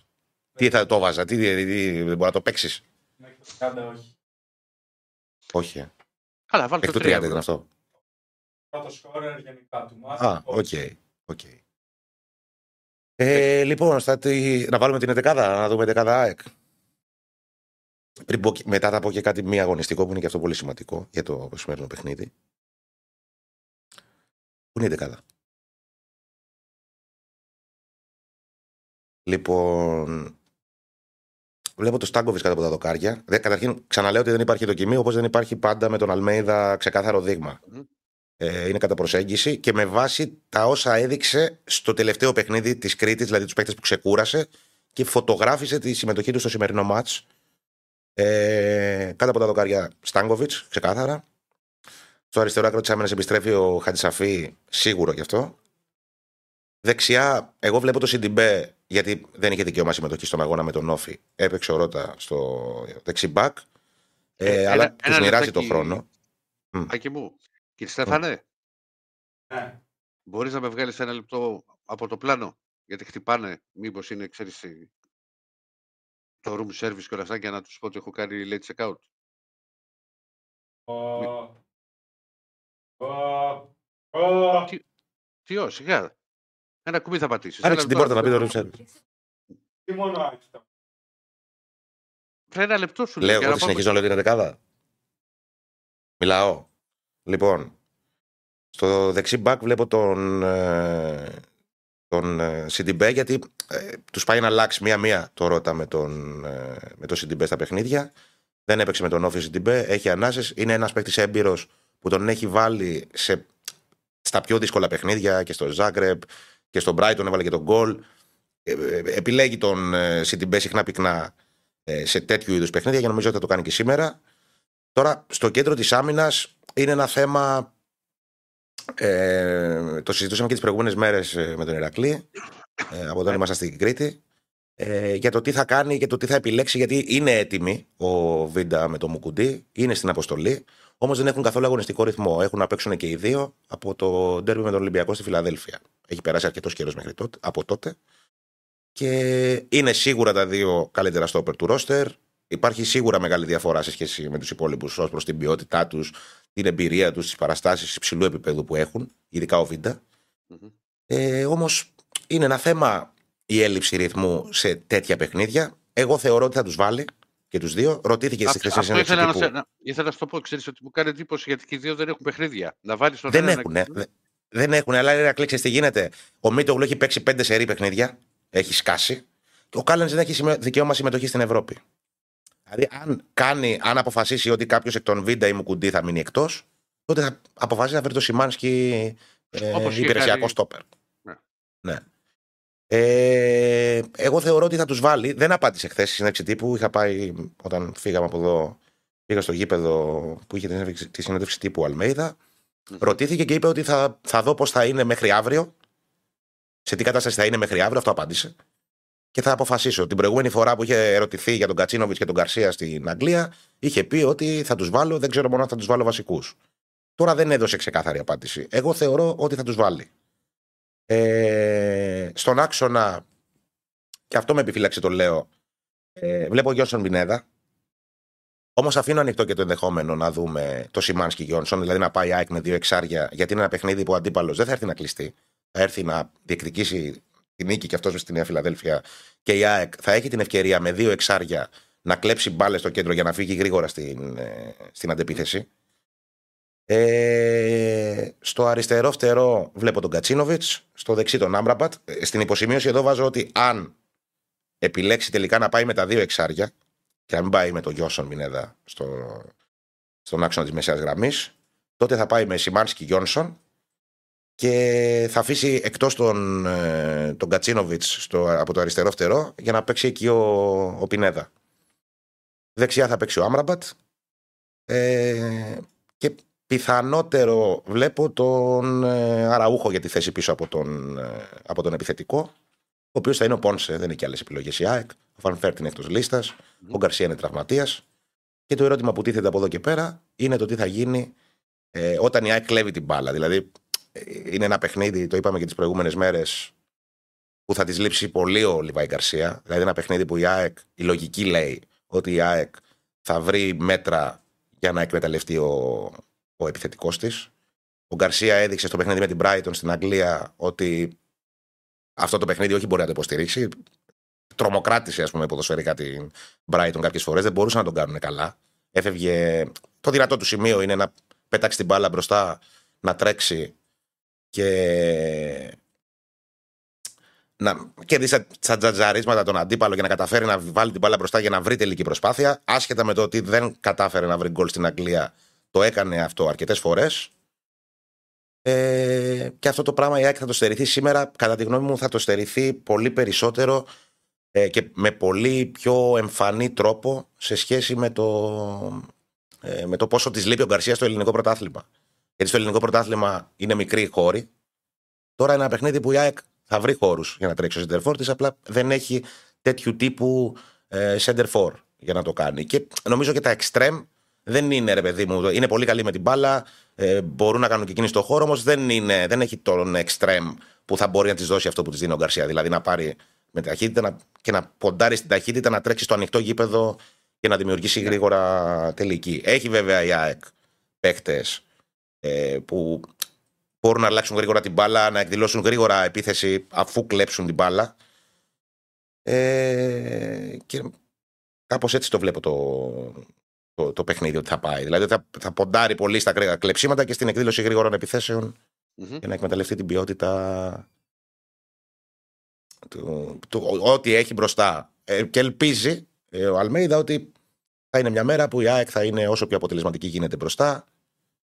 Έχει παίκτες για να το κάνει. Το ρόστερ της δίνει τη δυνατότητα να, να καμουφλάρει. Δεν μπορεί να καμουφλάρει το κοινό του Γκαρσία. Δεν έχει κανέναν άλλο παίκτη ανάλογων ε, χαρακτηριστικών. Όμως έχει τον Πόνσε που μπορεί, είναι ο παίκτης που αν είναι στη μέρα του μπορεί να σου κάνει την, ε, μια ευκαιρία γκολ, να σκοράρει με λίγες τελικές χωρίς να ξοδέψει πολλές ευκαιρίες. Τον είδαμε και με την Μπράιτον και με τον Ολυμπιακό. Ε, σκόραρε δύο φορές σε τρεις τελικές προσπάθειες. Και αυτό είναι κάτι που το θέλει η ΑΕΚ, την, την αποτελεσματικότητα και, την, ε, και το εύκολο γκολ. Να πω σε αυτό που έλεγα πριν, το δεν ξέρω αν Ηρακλής υπάρχει στο πλάνο ή τα λέω μόνος μου. Λέω στον κόσμο. Ωραία.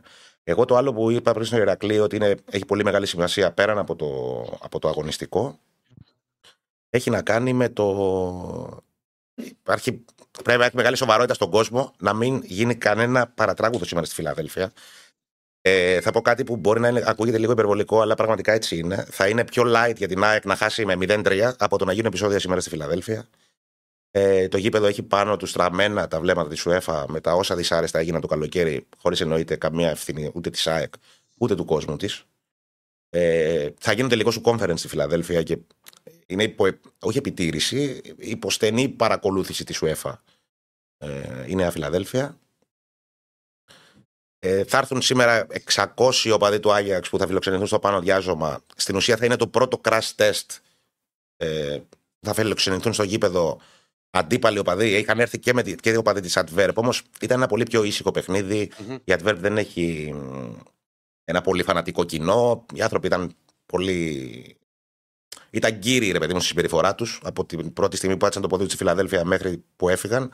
Δεν δημιουργήθηκε, δεν δημιουργήθηκε το παραμικρό. Όμως. Με τον Άγιαξ, επειδή υπάρχει ένα δεδικασμένο, υπάρχει μια άσχημη ε, κατάσταση που έγινε στο Champions League το δύο χιλιάδες δεκαοκτώ. Το, το... Στο Ολυμπιακό Στάδιο. Ναι. Μπράβο, στο Ολυμπιακό και ήταν εικόνες, ρε παιδί μου. Ναι, και υπήρξαν εικόνες που και προσέβαλαν την ΑΕΚ. Δηλαδή δεν είναι εικόνα τώρα σε αγώνα Champions League να πέφτει Μολότοφ. Μολ, και Μολότοφ. Να το, σε παγκόσμια μετάδοση, ας πούμε. Και, και, και πρακτικά όμως δημιούργησαν τεράστιο πρόβλημα στην ΑΕΚ. Παραλίγο να τη στοιχήσουν έναν ευρωπαϊκό αποκλεισμό. Ε, υπήρξε τιμωρία της έδρας. Η ΑΕΚ έπαιξε το επόμενο αμέσως επόμενο ευρωπαϊκό παιχνίδι και κλεισμένον το θηρό με την Τραψοσπόρ στο ΆΚΑ. Έχασε τρία ένα. Δεν λέω ότι έχασε γι' αυτό. Έχασε και λόγω πολλών δικών της λαθών ποδοσφαιρικής φύσης. Ε, Όμως θα παίζει το ρόλο του να, να έχεις και λίγο τον κόσμο σου μαζί.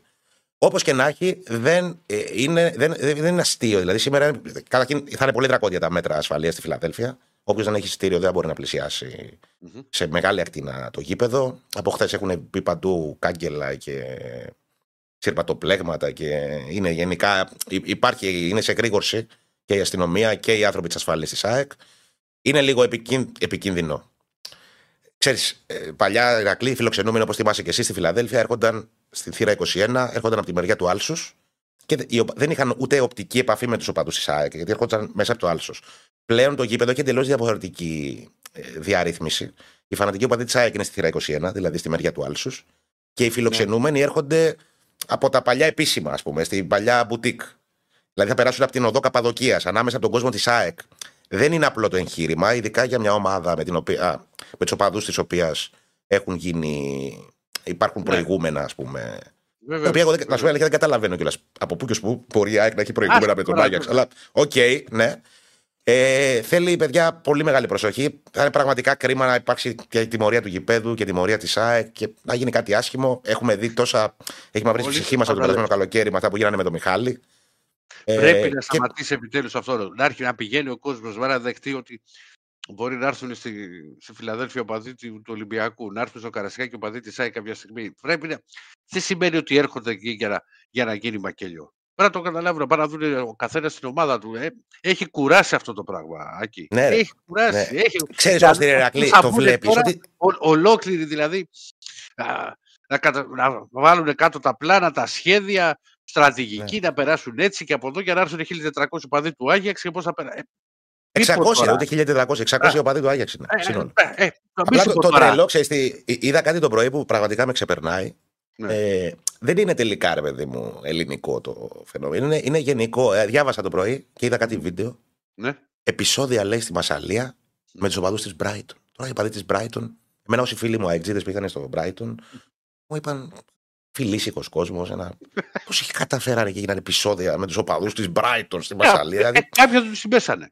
Εκεί που θα τρώγανε. Ναι, δηλαδή θέλω να σου πω, είναι ακραία ρε φίλε τώρα τα σκηνικά όλα αυτά. Και βλέπεις ότι απλώνεται στην Ευρώπη αυτό το πράγμα. Εξαπλώνεται, υπάρχει παντού, όλες οι ομάδες έχουν ένα κοινό τέτοιο. Όλες οι ομάδες. Την έχουμε, κάνει, την έχουμε κάνει πολλές φορές αυτή τη συζήτηση. Σε μια μερίδα, όπως λέω πάντα, και σημαντική όμως μερίδα, αυτό που τους νοιάζει είναι να ανεβάσουν στο ίντερνετ βίντεο με επεισόδια. Τέλος. Γι' αυτό. Ναι, ναι. Θα τα χούλιγκαν στη βίντεο. Και, και μπράβο, ναι. Και είναι και γεμάτο. Ναι. Ότι πάει εκεί και για κάθε ομάδα και το τι έκανε ο ένας και το τι έκανε ο άλλος. Εντάξει, κάπου ναι, ναι. Όπα ρε παιδί μου, τώρα πώς θα μπουν οι εξακόσιοι οπαδοί του Άγιαξ, έτσι πώς θα μπουν. Εντάξει, ξέρεις τι, ε, ε, είναι και η πρώτη φορά που έρχεται μια ομάδα, ας πούμε, με κοινό τέτοιο στη Φιλαδέλφια. Είναι λίγο. Είναι crash test τώρα το σημερινό, όπως και, να, όπως και να το δούμε. Δηλαδή, φιλοξενούμενοι είχαν έρθει. Το καταλαβαίνω, αλλά κάποια στιγμή. Δεν σου λέω, κάποια στιγμή. Έλεος. Θα έρθουν οι εξακόσιοι. Ε, ναι, ρε, τι, μα δεν το συζητάμε αυτό. Ή θα έρθουν εξακόσιοι οπαδίτη που πόσοι ήρθαν της Αντβέρπ, μια χαρά ήρθαν. Μα είναι γύρω και κάτι. Ναι, με της Αντβέρπ τίποτα, τίποτα. Δεν άνοιξε ρουθούνι. Ίσα ίσα που χειροκροτήθηκαν κιόλας. Μα και με εμάς που ήρθε τη Φράιμπουργκ και σε εμάς που πήγε, ξέρεις και δύο τρία, με δύο φορές να σοβαρίζει ο Ολυμπιακός, το ένα το άλλο, πανηγύριζαν και οι άνθρωποι. Τελείως ήρθαν από τη Γερμανία. Όπως θα πάνε, όπως θα έρθουν τώρα φίλοι του Ολυμπιακού, τώρα στη Σερβία, θα τα πω εγώ μετά. Ναι, έχω πρόγνωση. πρόγνωση. Τα θύρα είναι κάτω από τη θύρα των Φιλιππίνων. σαράντα πέντε. Νομίζω, ναι. Τοπικές βροχές της σαράντα πέντε μεταξύ οκτώ παρά τέταρτο και δέκα παρά τέταρτο. Όχι. Ε, Άν, αυτά είναι τα κλικιά που ήθελα να πω. Κάνει ναι, και ναι. Θα βρέξει. Λοιπόν, ρίξω και τη Σεφ. Ε, πάμε στο μεγαλύτερο σύλλογο της Ευρώπης. Στο βασιλιά. Έτσι, άντε τώρα που... Όχι μόνο το δύο χιλιάδες είκοσι τρία. Εντάξει, εγώ δεν βλέπω τα σχόλια να ξέρετε. Δεν, δεν έχω εικόνα. Βλέπω ΑΕΚ, Άγιαξ, Μακάμπι Χάιφα, Παναθηναϊκός και πάω Κάιντραξ Φραγκφούρτης. Δεν βλέπω σχόλια. Έλα. Το πόλ είναι αυτό. Τα σχόλια δεν βλέπω. Να, το έχουμε πει το πόλ. Βρε να πεις τα αποτελέσματα. Βλέπω Ά... το μισό πόλ. Ποιο, σε ποιο παιχνίδι θα μπουν περισσότερα γκολ. Ναι. Ωραία. Συνεχίζετε να ψηφίζετε στο πόλ για το ποιο παιχνίδι ελληνικής ομάδας σήμερα θα μπουν τα περισσότερα γκολ. Πάμε τώρα να δω τα σχόλια. Ε, Εντάξει, για, δελ... για δελτίο ειδήσεων είσαι. Ας. Εγώ είμαι για δελτίο καιρού. Πώς έβγαινε η πετρούλα παλιά, θυμάσαι. Αυτό. Και είσαι κάτι Σερβία, σε κάτι τέτοια που πέτανε και ένα ρούχο. Αυτό θα κάνω. Αυτό τώρα βλέπω τα σχόλια. Μια χαρά. Λοιπόν. Το όριξες Χρυσέφανε και δεν το δα με τον Άκη που γέλαγα. Όριξα. Μπράβο. Πάμε. Λοιπόν, ο Ολυμπιακός και γι' αυτό δεν υπάρχουν και πλάνα. Δεν έκανε προπόνηση, όπως πολύ ωραία πλάνα που ήθελε ο, ο Διονύσης, που μας έχουν δώσει εδώ τα παιδιά, ότι χρειαζόμαστε για να μπορέσουμε να καλύψουμε όσο δυνατόν περισσότερα πράγματα. Α, δεν έκανε προπόνηση στη Σερβία και έχει μια φυσικά και έχει λογική. Για τον πρόσφατο λόγο, ο Ολυμπιακός έφτασε στις έξι στο Βελιγράδι.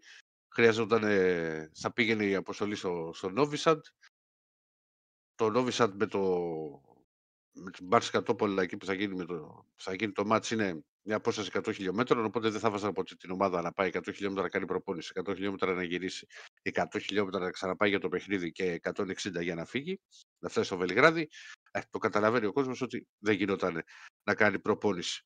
Ε, και αυτός ήταν και άλλος και ο λόγος που περισσότεροι απεσταλμένοι μείναμε στο, στο Βελιγράδι και θα, το που τελειώσει η εκπομπή θα φύγω μαζί με τους φίλους για να πάμε α, Στη, στο, στην Μπάρσκα Τόπολα, όπου εκεί θα, θα υπάρχει και αρκετός α, κόσμος, θα υπάρχουν αρκετοί φίλοι του Ολυμπιακού, φίλοι του Ολυμπιακού οι οποίοι αρκετοί έχουν έρθει και από την Αθήνα και από την Ελλάδα οδικός, αλλά θα υπάρξουν και φίλοι του Ολυμπιακού εδώ από, την, από τη Σερβία. Πόσοι θα είναι, Ηρακλή? Θα είναι αρκετοί, δεν ξέρω να σου πω το, τον αριθμό, Α. για τον πλέον λόγο ότι είναι πολύ μικρό το γήπεδο. Αυτό ναι, το πράγμα ναι. είναι τέσσερις χιλιάδες τετρακόσια τετρακόσιες θέσεις έχει. Παρόλο πως πήραν άδεια αυτοί και κάνανε παίζουν Europa League αυτό το γήπεδο. Και εγώ, και εγώ, και εγώ. Μάλιστα με συνάδελφο ο οποίος είχε πάει από την Τρίτη και είχε μείνει εκεί, μου λέει το ωραιότερο σημείο της πόλης είναι το γήπεδο. Α, ωραία. Οπότε... Μισάντες και Σαριανείς, ε. Εντάξει, όχι είναι καινούριο, αλλά εντάξει, τέσσερις χιλιάδες πεντακόσιες τώρα δηλαδή πιστεύω θα είναι σαν του Ιωνικού. Ναι. Τόσο θα είναι. Του Ιωνικού είναι μεγαλύτερο, μου πεις, ίσως. Μπορεί. Όσο απέχει το Τόπολα από το Βελιγράδι, λέει ένας φίλος. Ε, δεν ξέρω, το είπες. Το εκατόν εξήντα. εκατόν εξήντα. εκατόν εξήντα χιλιόμετρα.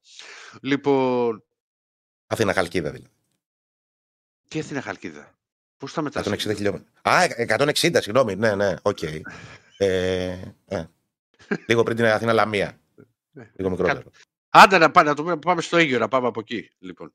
Κάπου τόσο πρέπει το Αίγιο. Άντε, γιατί... να αλλάξουμε εθνική. ε, στη συνέντευξη τύπου ο Μαρτίνεθ είπε ότι ο Ολυμπιακός φυσικά πηγαίνει για την τη νίκη, ότι έχουμε έρθει εδώ για να κερδίσουμε και να δώσουμε, λέει, τον καλύτερο όνομα σε αυτό. Είπε χαρακτηριστικά. Α, γιατί ήταν και σε ερώτηση για το Φρέιρε που θα λείψει. Δεν λέει σημασία ποιος παίζει, αλλά σημασία έχει να παίζουμε με την ίδια ιδέα. Δεν πρόκειται να αλλάξει ποτέ το πλάνο. Το είπε κι άλλος και στη συνέντευξη τύπου και είμαι και, βέ, και βέβαιος αυτό. Δεν το, το έχει αλλάξει σε παιχνίδια που μπορούσες, ας πούμε, να πεις, πεις και αυτό ήταν κάτι διαφορετικό. Με τη Φράιμπουργκ, με την ΑΕΚ εκτός έδρας. Όχι, θα πάει με το, το πλάνο, με αυτό που έχει δουλέψει, με αυτό που θέλει να φτιάξει και με, το, με αυτό που θέλει να αποδίδει, όπως το έχεις στο μυαλό του, ο Ολυμπιακός στη, στη φετινή περίοδο. Α, ξεκαθάρισε ότι στο σύγχρονο ποδόσφαιρο δεν υπάρχουν φαβοροί και ότι όλα τα παιχνίδια είναι, λέει, ισορροπημένα και απαιτητικά, ειδικά λέει, στην Ευρώπη, και ότι είναι μια ομάδα σταθερή που έκανε πολύ καλό παιχνίδι με τη West Ham. Η Τόπολα, λοιπόν, επειδή δεν υπάρχει εύκολα εικόνα ή κάποιος να την έχει παρακολουθήσει, είναι μια ομάδα η οποία πηγαίνει αρκετά καλά στο πρωτάθλημα Σερβίας. Είναι μια ομάδα που απειλεί πολύ από στατικές φάσεις. Είναι, έχει, έχει παίκτες, ξέρεις, που είναι ψηλοί και θα μπορέσουν, ξέρεις, να, και θα προσπαθήσουν μάλλον να δημιουργήσουν και να βάλουν δύσκολα στο, στον Ολυμπιακό. Το λέω και πάλι, το είπα και χθες, για μένα ο Ολυμπιακός είναι το φαβορί, αλλά δεν ήθελα την πιο αδύναμη ομάδα του ομίλου να την παίξει στο πρώτο της εντός έδρας μάτς ο Ολυμπιακός.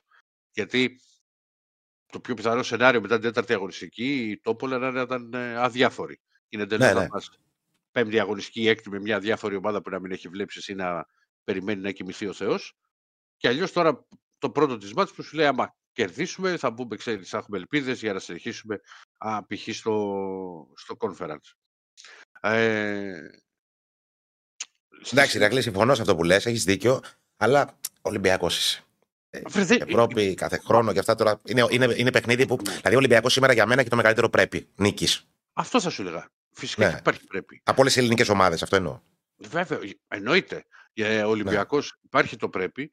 Ε, να, να, να σου πούμε, ξέρεις, έτσι και πιο κοινικός, ο Ολυμπιακός δεν πρέπει να χάσει αυτό το μάτς. Επειδή ξεκίνησε με ήττα, μέσα στην έδρα του, θέλει να κάνει και πρέπει νίκη, να το κερδίσει, δεν είναι να μην το χάσει. Δηλαδή η ισοπαλία δεν θα είναι καλό αποτέλεσμα για τον Ολυμπιακό. Σου είπα ότι θα είναι καλό αποτέλεσμα. Αλλά ακόμη και η ισοπαλία, μπορείς να πεις ότι για, για την τρίτη θέση κόντρα στην Τόπολα, ότι θα έχει τον πρώτο λόγο, που θα την έχει στο Καρεσκάκι και, και, και, και, και για, ότι εξασφαλίζει κάτι. Δεν πρέπει με τίποτα να χάσει, πρέπει να κερδίσει. Yeah. Α, μπορεί να ρίξει την ενδεκάδα, κύριε Στέφανε, να τη σχολιάσουμε.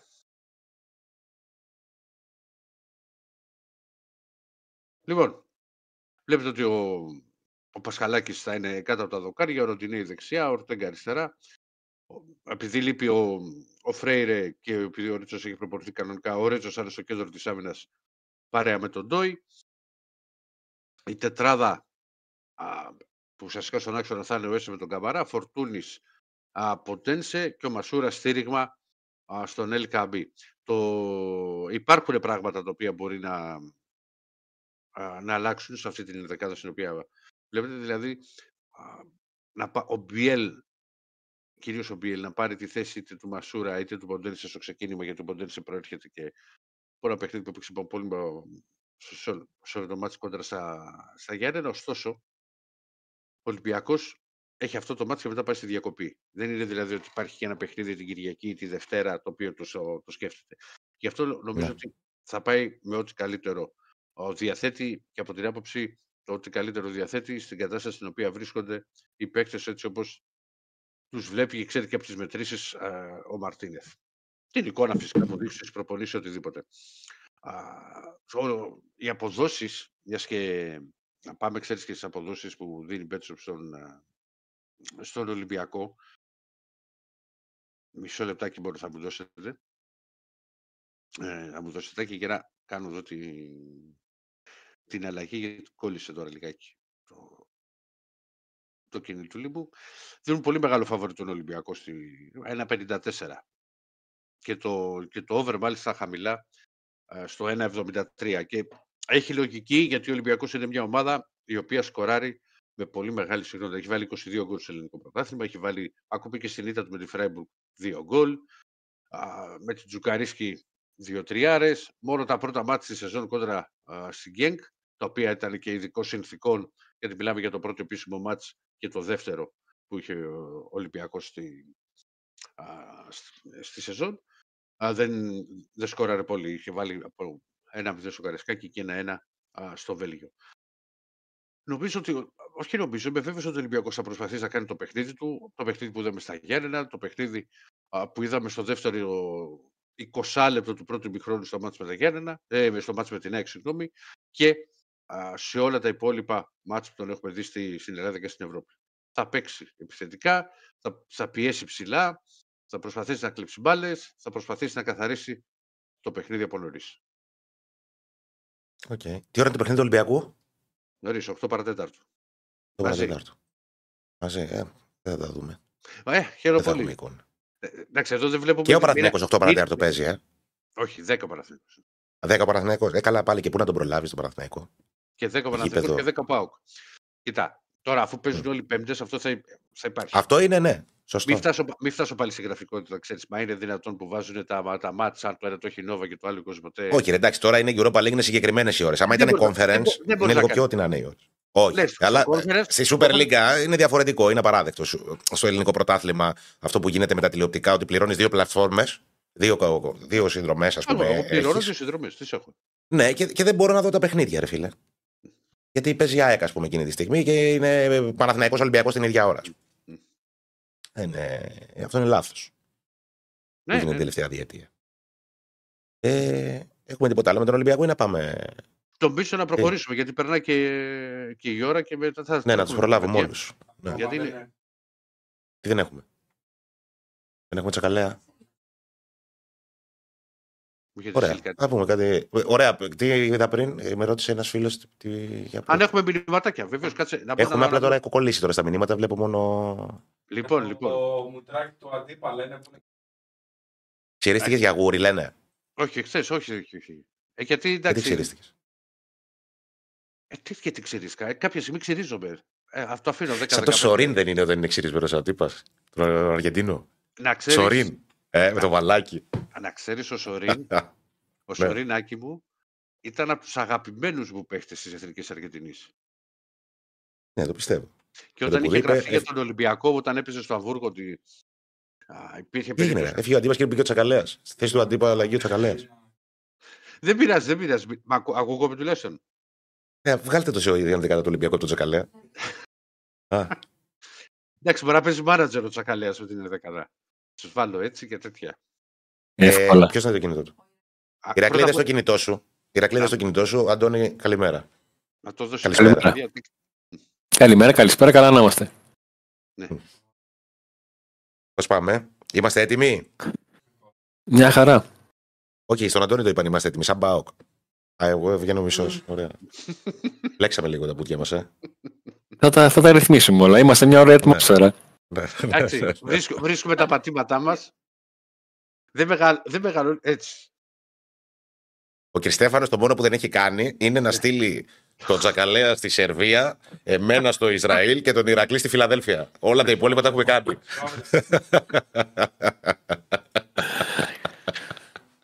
Δηλαδή για το Θεό. Λοιπόν, ο Πάκο είναι έτοιμος για ένα παιχνίδι μεγάλο. Όλο το καλοκαίρι ο Πάοκ με αυτά τα προκριματικά έπαιζε παιχνίδια από τα οποία είχε να χάσει πολλά και να κερδίσει λίγα. Το να κερδίσει λίγα, γιατί η παρουσία στους ομίλους ε, ήταν το μίνιμουμ. Ήρθε η ώρα να παίξει ένα παιχνίδι από το οποίο έχει να κερδίσει ε, πολλά και αν το χάσει έχει να χάσει λίγα. Απ' την άποψη είναι ότι στο τευτέρι, στα έξι εφτά παιχνίδια, τα μάτς με την Άιντραχτ είναι αυτά που λες, να πάρω τέσσερις βαθμούς θα είναι τέλειο. Ναι. Και να πάρω και δύο βαθμούς και ένα βαθμό να πάρω, οκ, okay. Αν πάρω από τους υπόλοιπους Από τα υπόλοιπα τέσσερα παιχνίδια εννιά βαθμούς, ε, με δέκα βαθμούς αν μπορέσω να αποκλειστώ, οκ, okay, εντάξει, είναι κατόρθωμα. Ναι. Απλά και ε. με, με τον νικηφόρο ξεκίνημα, ξέρεις, είναι μια καλή ευκαιρία, ρε παιδί. Καλό, καλό θα ήταν να καταφέρει να το κερδίσει ο ΠΑΟΚ, που σίγουρα αυτός το θέλει πάρα πολύ.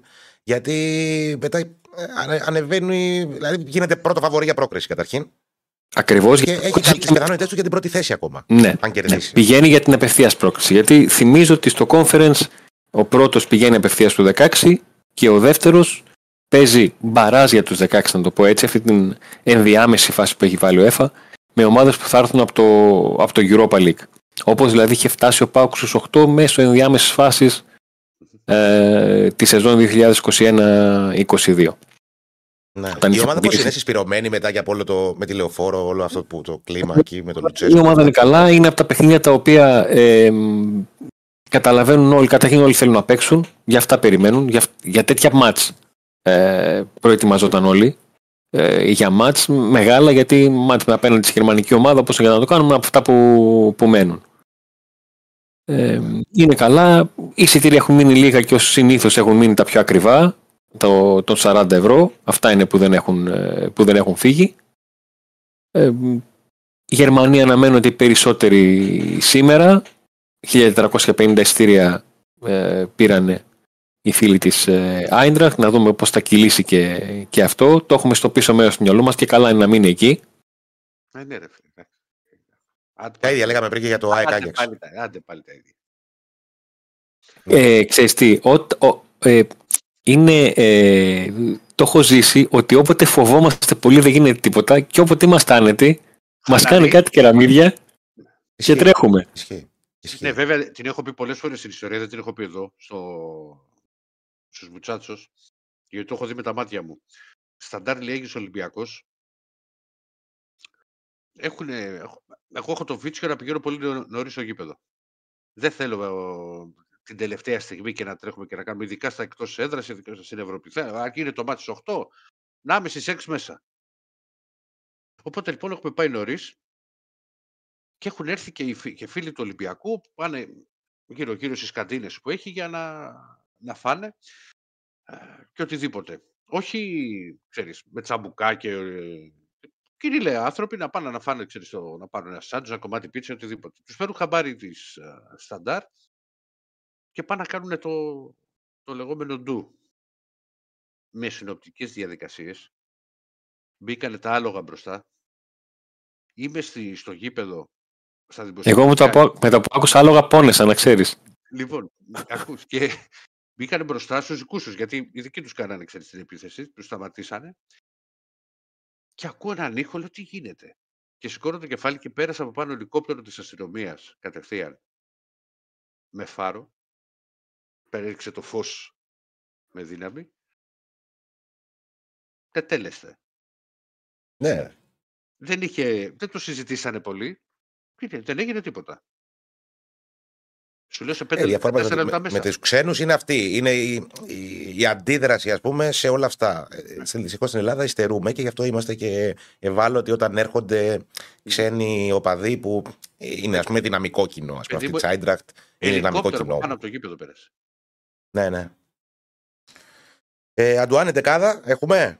Έχει πολλά, ναι, δεκάδα έχω μια, μια πρόβλεψη. Χθες βέβαια δοκίμασε κάτι διαφορετικό ο, ο Λουτσέσκου. Περιμένω εδώ αν θα το, αν θα το κρατήσει, αν θα μας κάνει τόσο μεγάλη έκπληξη. Με τον Κοτάση κάτω δοκάρια, τους Μπάμπα και Βιερίνες στα δόκαρια της άμυνας, τον Έκον και τον Κουλιαράκη στο κέντρο αυτής. Θεωρώ πως με η Τέκιος Ντόιφ είναι αυτοί που θα πάρουν το, το παιχνίδι σήμερα στη μεσαία γραμμή. Ντεσπότοφ, Ζίφκοβιτς στα δύο άκρα. Δεξιά ο Ζίφκοβιτς, αριστερά ο Ντεσπότοφ. Στην θέση του Κωνσταντέλια χθες δοκίμασε και τον Μουρκ. Αν τώρα αυτό το παιχνίδι προτιμήσει Μουρκ από Κωνσταντέλια, οκ, okay, εντάξει. Να πω το κλασικό ότι ο προπονητής ξέρει. Ο Μουρκ κομμένος δεν ήταν για ένα διάστημα. Εγώ τον είχα ότι είναι εκτός ομάδας. Ένα μισό χρόνο είναι κομμένος. Ναι. Ναι. Και πώς. Ε, έτσι... Θα ακουστεί λίγο περίεργο. Όταν ήμασταν φοιτητές, υπήρχε ένα φαγητό στο ψυγείο που δεν το τρώγαμε και μέχρι που άδειασε το ψυγείο και τελικά το τρώγαμε. Αυτό. Ε, με κάλυψες. Σχηματικά το λέω, ναι, ακούγεται λίγο περίεργο. Πώς να σου πω, ο Μουρκ είναι ένας παίκτης ο οποίος παίρνει παιχνίδια συνεχώς εδώ και ενάμιση χρόνο. Όχι πολλά, αλλά παίρνει. Αλλά αν βγει κάποια στιγμή, να το πω έτσι εφημεριακά, αν βγει κάποια στιγμή η είδηση φεύγει ο Μουρκ, ε, πενήντα λέξεις θα μπει. Ε, δεν θα είναι... Ε... Θα βάλεις και την ανακοίνωση μέσα, θα πάει εκατόν είκοσι. πενήντα λέξεις. Μια φωτογραφία και κλείσαμε. Ε, ε, μα τώρα... Μιλάς τώρα σε εφημεριδά τότε. Με έχουν κάνει τώρα εδώ με την τεχνολογία και κάνω αυτό και κάνω εκείνο και κουβαλάω τρεις χιλιάδες πράγματα μα... μαζί. Θα μόνο οι μπεταράδες μπορούσαν να τα κάνουν. Αντιδρά πάντως ο κοντός του ΠΑΟΚ και εδώ στα μηνύματα που βλέπω. Αν το βασική δεκάδα το Μουρκ θα, θα κάνω έγκλημα. Σύγχρονα μου πει ο φίλος. Ε, εγώ γι' αυτό το είπα. Εγώ γι' αυτό το είπα ότι και, εμένα, και, εμένα θα μου κάνει, και εμένα θα μου κάνει μεγάλη εντύπωση. Αλλά από τη στιγμή που υπάρχει αυτός ως πληροφορία και ως δοκιμή, το καταγράφω και έχω την υπομονή μέχρι τις εννιά παρά. Για να δούμε την ενδεκάδα, μια και το μάτς ξεκινάει στις, στις δέκα. Και μπροστά στην κορυφή της επίθεσης, βάσει του τρόπου με τον οποίο έχει διαχειριστεί του Σαμάτα και Μπράντον ο Λουτσέσκου, αυτή η λογική λέει η Σαμάτα. Η λογική της φόρμας ενός παίχτη λέει Μπράντον. Γιατί αυτή η στιγμή είναι στα καλύτερα του. Έχει τέσσερα γκολ, τέσσερα assist. Ε, δείχνει να ξέρει πάρα πολύ καλά το περιβάλλον του γύρω του, τους συμπαίκτες του, να τον καταλαβαίνουν. Και όλα αυτά σε αντίθεση με τον, με τον Σαμάτα. Ναι.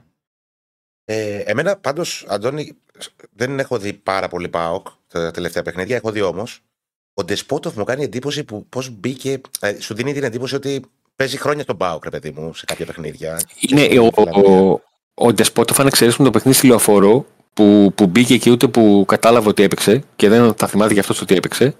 Ε, είχε αυτό ακριβώς το στοιχείο. Δηλαδή με το που μπαίνει, μπαίνει με τον Άρη. Πετυχαίνει ένα γκολ το οποίο ακυρώνεται, αλλά δεν ακυρώνεται από αυτόν. Δηλαδή λέει ότι δεν έκανε κάτι αυτός, ότι ξεχάστηκε ή οτιδήποτε. Ε, στο επόμενο παιχνίδι το μάτς είναι στο, στο ένα μηδέν υπέρ της Ελσίνκη, έχει assist για το ένα ένα, έχει τον γκολ στο ένα δύο. Ε, και γενικότερα δείχνει αυτό ακριβώς. Ότι μπήκε σε μια ομάδα γνωρίζοντας το, σαν να ξέρει πού θα, με ποιους θα παίξω, πώς θα παίξω, τι πρέπει να κάνω. Ε, και σαν να προσπάθησε να συστηθεί, σαν να ε, ήταν ένας παίκτης που είπε: παιδιά, ήρθα εδώ να σας δείξω λίγο πώς παίζω εγώ και τα υπόλοιπα τα βρούμε. Ναι. Και δείχνει ότι έχει και την, ε, δείχνει ότι έχει και την προσωπικότητα ως παίκτης να το, να το κάνει αυτό. Να ζητήσει την μπάλα δηλαδή και να πούνε: όχι, δεν θα τη δώσουμε μόνο επειδή είναι ο καινούριος. Mm-hmm. Για να, ναι, τον, ναι. Να, να τον κάνουμε να αισθάνεται καλά. Εντάξει, είχε και την προσωπικότητα και φαινόταν η προσωπικότητά του, ας πούμε, πόσο εμφανής ήταν. Και στη Λουντογκόρετς, για παράδειγμα, που ήταν, το θυμάμαι τότε, στα παιχνίδια με τον Ολυμπιακό. Ε, ήταν ο καλός τους, ας πούμε, ρε παιδί μου. Δεν Πολύ... ήταν ε, ένας από τους καλούς. Ναι, ναι. Εγώ αυτό που θέλω να ρωτήσω, μιας και πιάσαμε και τον Ντεσπότοφ τον Αντώνη. Λες να, να παίξει σε κάποιο παιχνίδι, ίσως κυρίως εκτός έδρας στην κορυφή. Ε, ε, από την πρώτη στιγμή που τον είδα ως παίχτη, το μυαλό μου πήγε κατευθείαν στο, στον Λούκας Πέρεθ που είχε ο ΠΑΟΚ, που ήταν τέτοιας υφής, τέτοιας πάστας ποδοσφαιριστή ε, που έφυγε από τα άκρα και έπαιξε στην, στην επίθεση. Έχει τα στοιχεία και ε, έχει τα στοιχεία και ο ΠΑΟΚ να το στηρίξει αυτό έναν τέτοιο, έναν ένα, τέτοιο με, παίχτη. Με, ένα τέτοιο παίχτη, με τέτοιο στυλ παίχτη για την κορυφία. Ναι. ναι, ναι, καταλαβαίνω πώς θέλεις. Τα ψεύτω ενέργεια να μπαίνει, να βγαίνει, ξέρεις. Να... Απλά ε, είμαι σίγουρος ότι θα ρωτήσει τον προπονητή, θα σου πει μακάρι να μην χρειαστώ να, να μην έχω πρόβλημα στην επίθεση για να τον βάλω εκείνη. Όχι, γιατί παίζει. Νομίζω ότι έχει παίξει και κορυφή. Ε, στην Εθνική Βουλγαρίας τα έχει κάνει όλα. Γιατί στην Εθνική Βουλγαρίας ε, είναι στα είκοσι έξι τώρα, βαδίζει στα είκοσι επτά. Ε, έχει εδώ και ένα χρόνο πάρει τον Περβιαχιόνιο. Σε μια ομάδα που είναι και χαμηλού επίπεδου τελευταία χρόνια, είναι αλήθεια. Αλλά σε τρία παιχνίδια που τον, που τον είδα, ο προπονητής τον έβαλε δεξιά, τον έβαλε αριστερά, τον έβαλε κάποια στιγμή δεκάρι, τον έβαλε και κορυφή. Δηλαδή δεν δίστασε. Και δεν ήταν, ο, δεν ήταν η φάση του ότι παίζω και δεν ξέρω τι κάνω, δεν ξέρω που πατάω και απλά μου λέει ο προπονητής και πάω. Ναι. Έχουν έρθει κάτι μηνύματα. Γιατί δεν βάζει το φορμαρισμένο Μπράντον αντί του Σαμάτα, αυτό που είπε πριν ο Αντώνης. Ναι, ε, το είναι ο ορισμός ότι πληρώνεις, παίρνεις. Ναι, ξαναλέω ότι η, η λογική διαχείριση υλικού λέει Σαμάτα, η λογική φόρμας λέει Μπράντον. Και το, για τον Ντεσπότοφ, ναι, είναι από τις περιπτώσεις που ό,τι πληρώσεις παίρνεις. Ναι, όταν παίρνεις έναν παίχτη ο οποίος την περασμένη χρονιά έχει ε, είκοσι δύο γκολ, δεκαεννιά assist, δεν τα έβγαλε από την κοιλιά του αυτά. Ναι, καλά, σίγουρα. Και δεν ήταν ότι είχε τα προηγούμενα χρόνια επτά τρία. Και ξαφνικά έκανε αυτό το νούμερο. Mm-hmm. Έχει μια σταδιακή άνοδο στην, στην καριέρα. Απλά ήταν, πέρσι ήταν η καλύτερη του χρονιά, ήταν ένας παίκτης που του χρόνου έλυγε το συμβόλαιό του και ό,τι έγινε έγινε με, την, με τη μεταγραφή του για να, ε, για να πάρει λεφτά και η ομάδα του από τη στιγμή που δεν θα ανανέωνε και όλα αυτά που έγιναν το καλοκαίρι μέσα σε λίγες μέρες με τον ΠΑΟΚ και τον Ντεσπότοφ προς το τέλος της μεταγραφικής περίοδου. Λοιπόν, γράφει ένας φίλος εδώ, θα ήταν φωτιά η τριάδα Τάισον, Ντεσπότοφ, Ζίβκοβιτς και από πίσω Κωνσταντέλιας. Εντάξει, πολύ υπερβολή, δεν είναι αυτό. Πρέπει να παίξει και ένα σεντερφόρ. Να, να, να μου βάλει τον Ντεσπότοφ κορυφή και τον Κωνσταντέλια στα άκρα με Τάισον και Ζίβκοβιτς σε κατάσταση, σε κατάσταση εκτάκτου ανάγκης μπορεί. Ναι. Μπορεί. Εγώ, εγώ νομίζω οι τρεις θέσεις, δηλαδή φτερά και πίσω από τον ο, επιθετικό. Ο, ο φίλος θέλει επίθεση, φουλ επίθεση και τέτοια. Ναι. Τα ωραία συστήματα. Ναι, θέλει, πάμε μπροστά. Ναι, αυτό και... εννοεί, γιατί εννοεί και λέει πίσω ο Κωνσταντέλιας, οπότε αυτό εννοεί, τον Ντεσπότοφ σεντερφόρ. Ναι. Αυτό πιστεύω ότι εννοεί. Αντώνη μου, τι βλέπεις στο μάτς, γιατί ας πούμε οι εταιρείες εδώ βλέπουν τώρα, έχει δύο κόμμα εβδομήντα πέντε ο άσος, δύο κόμμα εξήντα το διπλό, τρία κόμμα σαράντα το χ, δηλαδή ισορροπ... ισορροπημένο. Ε, εγώ θα σου πω, δεν ξέρω γιατί, αλλά σήμερα βλέπω τον, τον Ολυμπιακό μηδέν τρία, την ΑΕΚ δύο δύο και τον Παναθηναϊκό και τον ΠΑΟΚ ένα ένα. Δεν ξέρω πώς μου έχουν, καφρο... μου έχουν μείνει αυτά στο μυαλό. Συγκεκριμένα ο Αντώτης. Ναι, ναι, ναι. Ούτε καν να πάει το παιχνίδι έτσι για αυτά. Ξέρεις πώς το σκέφτηκα. Όλα ξεκίνησε από το πόλ που είδα σε ποιο μάτς θα μπουν τα περισσότερα γκολ. Και στην αρχή κάνω μία στο Ολυμπιακό, θα βάλει τρία και μετά λέω κάτσε, αφού την Άκη σκέφτησε δύο δύο. Όπα. Ναι. Εγώ θα ρωτήσω κάτι άλλο τον Αντώνη. Πέρα από το ΠΑΟΚ. Ναι, ναι. Πες, πες, πες Ηρακλή, πες, θα σου πω μετά. Τι ευγένεια είναι. Εντάξει, σας παρακαλώ πάρα πολύ. Λοιπόν, εγώ να ξέρεις, Αντώνη, βλέπω ότι δεν θα, ότι, γιατί τα είχαμε συζητήσει με τα γκολ της Άιντραχτ που δεν θυμίζει γερμανική ομάδα και όλα αυτά. Ναι. Ε, το βλέπω άσοχη και over ενάμιση. Ε, στο ένα κόμμα ενενήντα πέντε για να ρωτήσει. Ναι. Άμα εσύ το βλέπεις ένα ένα, μέσα είμαστε και δύο. Σωστό γι' αυτό. Εκεί εγώ αυτό βλέπω που θέλω να ρωτήσω τον Αντώνη, ναι, δεν έχει να κάνει oh. με το ποδοσφαιρικό ΠΑΟΚ. Oh, έχει πάρει φάτσα. Έχει να... φάτσα. Όχι, θα σου πω γιατί. Έφυγε... Συζητούσαμε πριν, Αντώνη, στην αρχή της εκπομπής, δεν ξέρω αν είδες, για το θάνατο του Γιάννη Ιωαννίδη. Ναι. Και επειδή ο Αντώνης ήταν... είναι, είναι ΠΑΟΚ, ήταν ένας άνθρωπος που είχε ζήσει τον Ιωαννίδη από την άλλη μεριά, ρε παιδί μου, από το, ξέρεις, ο αιώνιος ναι. αντίπαλος. Τις πολύ μεγάλες, ας πούμε, εποχές του μπάσκετ της Θεσσαλονίκης και αυτά. Ε, επίσης, πολύ έχει ένα ενδιαφέρον, ας πούμε, ας πει ο Αντώνης, ρε παιδί μου, δύο λόγια. Ε, ε, ε, πώς το ζούσε πριν, τότε όλο αυτό. Πριν απαντήσω ο Αντώνης, ναι. επίσης τα μάτσα Άρη ΠΑΟΚ το Σάββατο, όταν είχε τον τέρμπι, γινόταν ο κακός χαμπός. Τα βλέπ, και στην Αθήνα τα βλέπαμε. Και από ένα σημείο και μετά. Συγγνώμη, θα σου πω κάτι άλλο εγώ πριν πει ο Αντώνης. Ότι ήθελα να κερδίσω ο ΠΑΟΚ κάποια στιγμή. Έκανα check-in το δεκατρία που έπεφτε η A κατηγορία. Πάω στη Θεσσαλονίκη, παίζαμε με τον Άρη και πάω να πω στο ξενοδοχείο να κάνω check-in. Και ήταν ο τύπος στο ξενοδοχείο στη ρεσεψιόν και έβλεπε ΠΑΟΚ Άρης χίλια εννιακόσια ογδόντα εννιά στο μπάσκετ με τέρματα ηχεία και μου λέει: Εγώ μου λέει, είναι η ζωή μου όλη να το βλέπω αυτά. Του λέω: Πότε παίζουν τώρα, μου λέει: Όχι, μου λέει: Ο Γκάλης και ο Γιαννάκης τώρα και ο ξέρεις. Και το έβλεπε σε μια άκυρη μέρα και το ζούσε ο άνθρωπος. Για πες, Αντουάν. Ε, διάβασα πολλούς να αναπολούν εκείνες τις εποχές και να λένε ότι είναι τα νιάτα μας και περάσαμε πολύ καλά και χαρήκαμε. Εγώ με απ' την άλλη, από τη στιγμή που έφυγε ο άνθρωπος, δεν θα θέλω να πω το οτιδήποτε σκέφτομαι για τον Γιάννη Ιωαννίδη. Δεν είναι πολύ νωρίς τώρα να... να, να... Ήταν σε αθλητικό επίπεδο, ρε παιδί μου, ενώ ήταν μια κόντρα αθλητική που έχει μείνει στην ιστορία, ας πούμε, και μνημονεύεται για πάντα, ας πούμε, το ΠΑΟΚ Ιωαννίδης, Άρης του Ιωαννίδη, ας πούμε, ξέρεις, ήταν αυτό. Ε, το εγώ, εγώ θα πετούσα ένα σακάκι στον αγωνιστικό χώρο. Ναι. Για να το δώσω έτσι. Δεν ναι. έχω πολύ κακές αναμνήσεις από τον Γιάννη Ιωαννίδη και... Ναι, ναι, οκ. Okay. Δηλαδή, μου είχε σημαδέψει, τα, μου είχε σημαδέψει τα, τα παιδικά μου χρόνια. Μπορεί κάποιος να με πει κομπλεξικό, δεν με πειράζει καθόλου. Αυτό είμαι, τι να κάνω. Όχι, κοίτα, δεν είναι βιώματα είναι αυτά. Δεν είναι, δεν είναι βιώματα, λέμε κάτι να προσφάλουμε προς Θεού. Ναι. Ήταν όμως αυτό που είπα εγώ πριν και στο Άρης, στα Άρης ΠΑΟΚ, μπορεί να υπήρχε Γκάλης, Γιαννάκης, μπορεί να υπήρχε ο Πρέλεβιτς μετά από την πλευρά ΠΑΟΚ, ο Φασούλας, οτιδήποτε. Ήταν αυτό ο, το στάρ. Ό,τι και να κάνουμε ήταν ένα σημείο αναφοράς. Είτε είναι σημείο λατρείας, είτε είναι σημείο να μπει ειλικόνης, είναι ναι. ένα σημείο. Δεν μπορείς να το, να το ξεγράψεις αυτό. Με τίποτα. Ναι, ή τον λατρεύανε ή λατρεύανε τον μισούν, ας πούμε. Ήταν αυτός ο χαρακτήρας, ρε παιδί μου, ο Ιωαννίδης. Αυτό. Δηλαδή είχε ορκισμένους φίλους και ορκισμένους εχθρούς. Ναι, δεν υπήρχε μέσος. Δεν, δεν υπήρχε μέσος. Δεν υπήρχε, ναι, δεν υπήρχε μέσος παρατηρητής. Η προσωπικότητά του που δεν, δεν ναι, σε άφηνε ναι. στη μέση. Ακριβώς. Έγινε το λοιπόν. Okay. Έγινε το αν... Θα τα πούμε. Για χαρά. Καλή συνέχεια. Πού πάμε τώρα? Να πούμε το. Καμανιστική αντίπαση. Παιδιά, oh, δεν θέλω να επιδεικνύομαι oh, ότι είμαι ο στάρ της εκπομπής. Oh, μπορεί, να είμαι, μπορεί να είμαι, δεν θέλω να το περνάμε τόσο πολύ προς τα έξω σε ένδειξη σεβασμού στα υπόλοιπα παιδιά. Βγάλτε και τον αντίπα. Θέλω να παίξω και τα υπόλοιπα παιδάκια.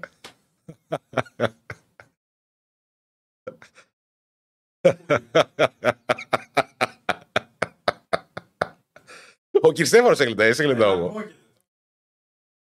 Δεν ακούγεται γιατί εγώ τον ακούω. Γιατί τον έχεις κόψει? Μέχρι να ανοίξω. Εμείς τον ακούμε, ναι. ναι. Παπαδόπουλε, ανοίξε την κάμερα. Εντάξει, τώρα έρχονται κάτι μηνύματα για τον Αντώνη. Ρε παιδιά, δεν είπε κάτι ο άνθρωπος ε, προσβλητικό. Απλά ο καθένας είναι, ξέρεις, από την πλευριά που βλέπει την ιστορία και τα ανάλογα με τα βιώματα που έχει. Δεν είναι... Δηλαδή τα ίδια βιώματα και την, τα ίδια συναισθήματα, όσο δεν είναι αγένεια να νιώθεις ένα συναίσθημα, είτε κάποιος ζει, είτε πέθανε. Το κακό είναι να προσβάλλεις, ας πούμε, τη μνήμη κάποιου. Δεν νομίζω ότι ο Αντώνης προσέβαλε ε, τον Ιω, Γιάννη Ιωαννίδη.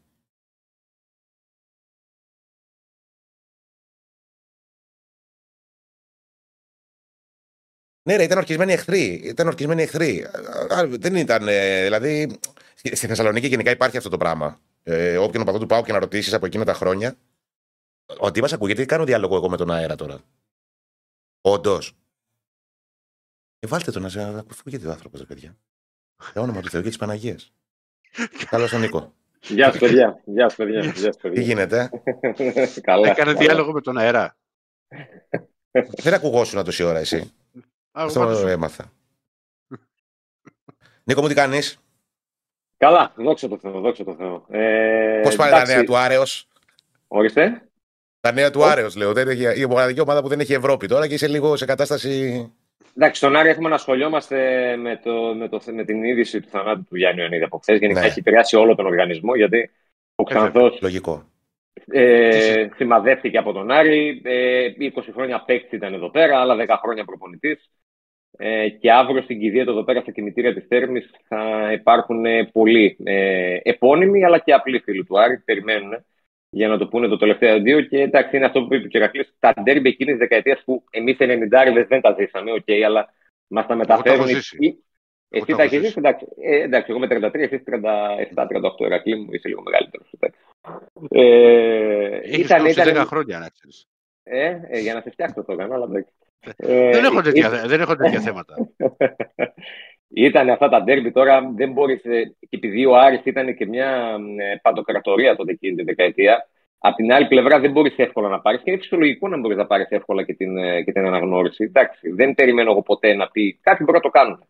Οποιοδήποτε, ο χύψη, ο μεγαδός συναντά κόσμο ακόμα που ε, αφισβητεί τον Γκάλη. Εντάξει. Ήταν λογικό, ήταν μια μεγάλη αντιπαλότητα εκείνη τη δεκαετία με την πόλη. Εφόσον έμενε, ε, αλλά ήταν να σου πω κάτι, μια αντιπαλότητα σε γήπεδα που είχαν κόσμο και τον δύο. Δηλαδή έβλεπες ναι, τον ναι. Αλεξάνδριο που τους χώριζε μόνο ένα σκηνή, ούτε, αστυνομ... ούτε δημιουργίες να κάνουν νεκρές ζώνες ούτε τίποτα. Και ήταν ο κόσμος δύο ομάδων του Αλεξάνδριου και γίνονταν τρομερά ντέρμπι. Αυτό που δεν νομίζω ότι θα ξανακαταφέρουμε ποτέ. Μακάρι να γίνει. Τι να πω. Εντάξει, μακάρι να γίνει. Τέλος πάντων. Εντάξει, και ήταν και η Θεσσαλονίκη σημείο αναφοράς, ρε παιδί μου, σε όλη την Ελλάδα για αυτή την κόντρα, την αθλητική, Άρη ΠΑΟΚ, την πασκετική. Ήταν, ήταν. Είναι, είναι μεγάλη υπόθεση να μονοπολεί το ενδιαφέρον στη Θεσσαλονίκη και να είναι όλο το ενδιαφέρον στη Θεσσαλονίκη. Δηλαδή τότε η Αθήνα, οι ομάδες της Αθήνας δεν ήταν σε αυτή την κατάσταση καμία σχέση. Ε, μέχρι που άλλαξε λίγο η κατάσταση και τον το μπάσκετ. Άλλαξε πολύ. Άλλαξε πολύ. Και ε, ρωτάει, Νίκο, ρωτάνε αν ναι. ξέρουμε τι ώρα είναι η κηδεία αύριο, ρωτάνε κάποιοι φίλοι του Άρη. Ε, αν έχουμε εικόνα, ξέρεις. Ε, ένα λεπτάκι τώρα που το είχα κάπου, μου διαφεύγει, θα, θα στείλω εγώ. Όχι, okay, θα το βρούμε, θα το βρούμε, δεν πειράζει. Θα το βρούμε. Θα, θα, το, βρούμε, θα, θα το βρούμε. Τι ώρα είναι η κηδεία. Ναι, θα το βρούμε. Ε, πάντως είναι στα κημητήρια της Θέρμης. Ε, η κηδεία, ε, για όσους ενδιαφέρονται. Στις πέντε, στις πέντε, στις πέντε είναι. πέντε, ωραία, πέντε, πέντε ώρα το απόγευμα. Ναι. Ωραία. Ε, τώρα από εκεί πέρα στον ποδοσφαιρικό Άρη είδε επιστροφή σήμερα στους προπονήσεις. Έχουμε κάτι, εντάξει, κάτι κουνιέται λίγο πάλι η κατάσταση. Ε, ιατρικό ανακοινωθένε περισσότερο αυτή τη στιγμή ο Άρης αυτές τις μέρες, γιατί έχει πάει στη διακοπή πέρα από, την, πέρα από τον προβληματισμό, το, τα ερωτηματικά για το πώς θα εμφανιστεί η ομάδα μετά το βάρος που πέφτει και στο Μάντζιο για να αλλάξει αυτή την κατάσταση. Ε, υπάρχει, υπάρχουν και πολλά προβλήματα στο ιατρικό κομμάτι. Δηλαδή, ε, το νεότερο μαντάτο και άσχημο για τον προπονητή είναι ότι ο Ρουπ υποβλήθηκε σήμερα το, το πρωί σε αρθροσκόπηση στο Μόναχο. Είχε πάει τις προηγούμενες μέρες, γιατί υπήρχε και αυτή η τριήμερη άδεια στον Άρη, ε, για να επισκεφτεί ξανά τον προσωπικό του γιατρό. Έχει ένα πρόβλημα στο μηνίσκο ο Ρουπ από πέρσι, που τον ταλαιπωρεί. Ε, αρχικά πήγαινε συντηρητικά, αλλά σε επικοινωνία που είχε με τους ανθρώπους του Άρη χθες το βράδυ κιόλας, τους είπε ότι θέλω να πάω αύριο στο χειρουργείο, μίλησα με τον γιατρό μου, δεν θέλω να το πάρω συντηρητικά. Πήρε το OK, μπήκε σήμερα, έξι εβδομάδες εκτός, δηλαδή αν βάλουμε και την άλλη διακοπή, θα γυρίσει τέλη Νοέμβρη ο Ρουπ, οπότε δεν μπορεί να τον υπολογίζει ο Μάντζιος. Και τις, θα κάνει ένα κομμάτι της υποθεραπείας στη Γερμανία και θα επιστρέψει στην Θεσσαλονίκη, νομίζω προς τα τέλη του Οκτώβρη, θα δούμε τώρα.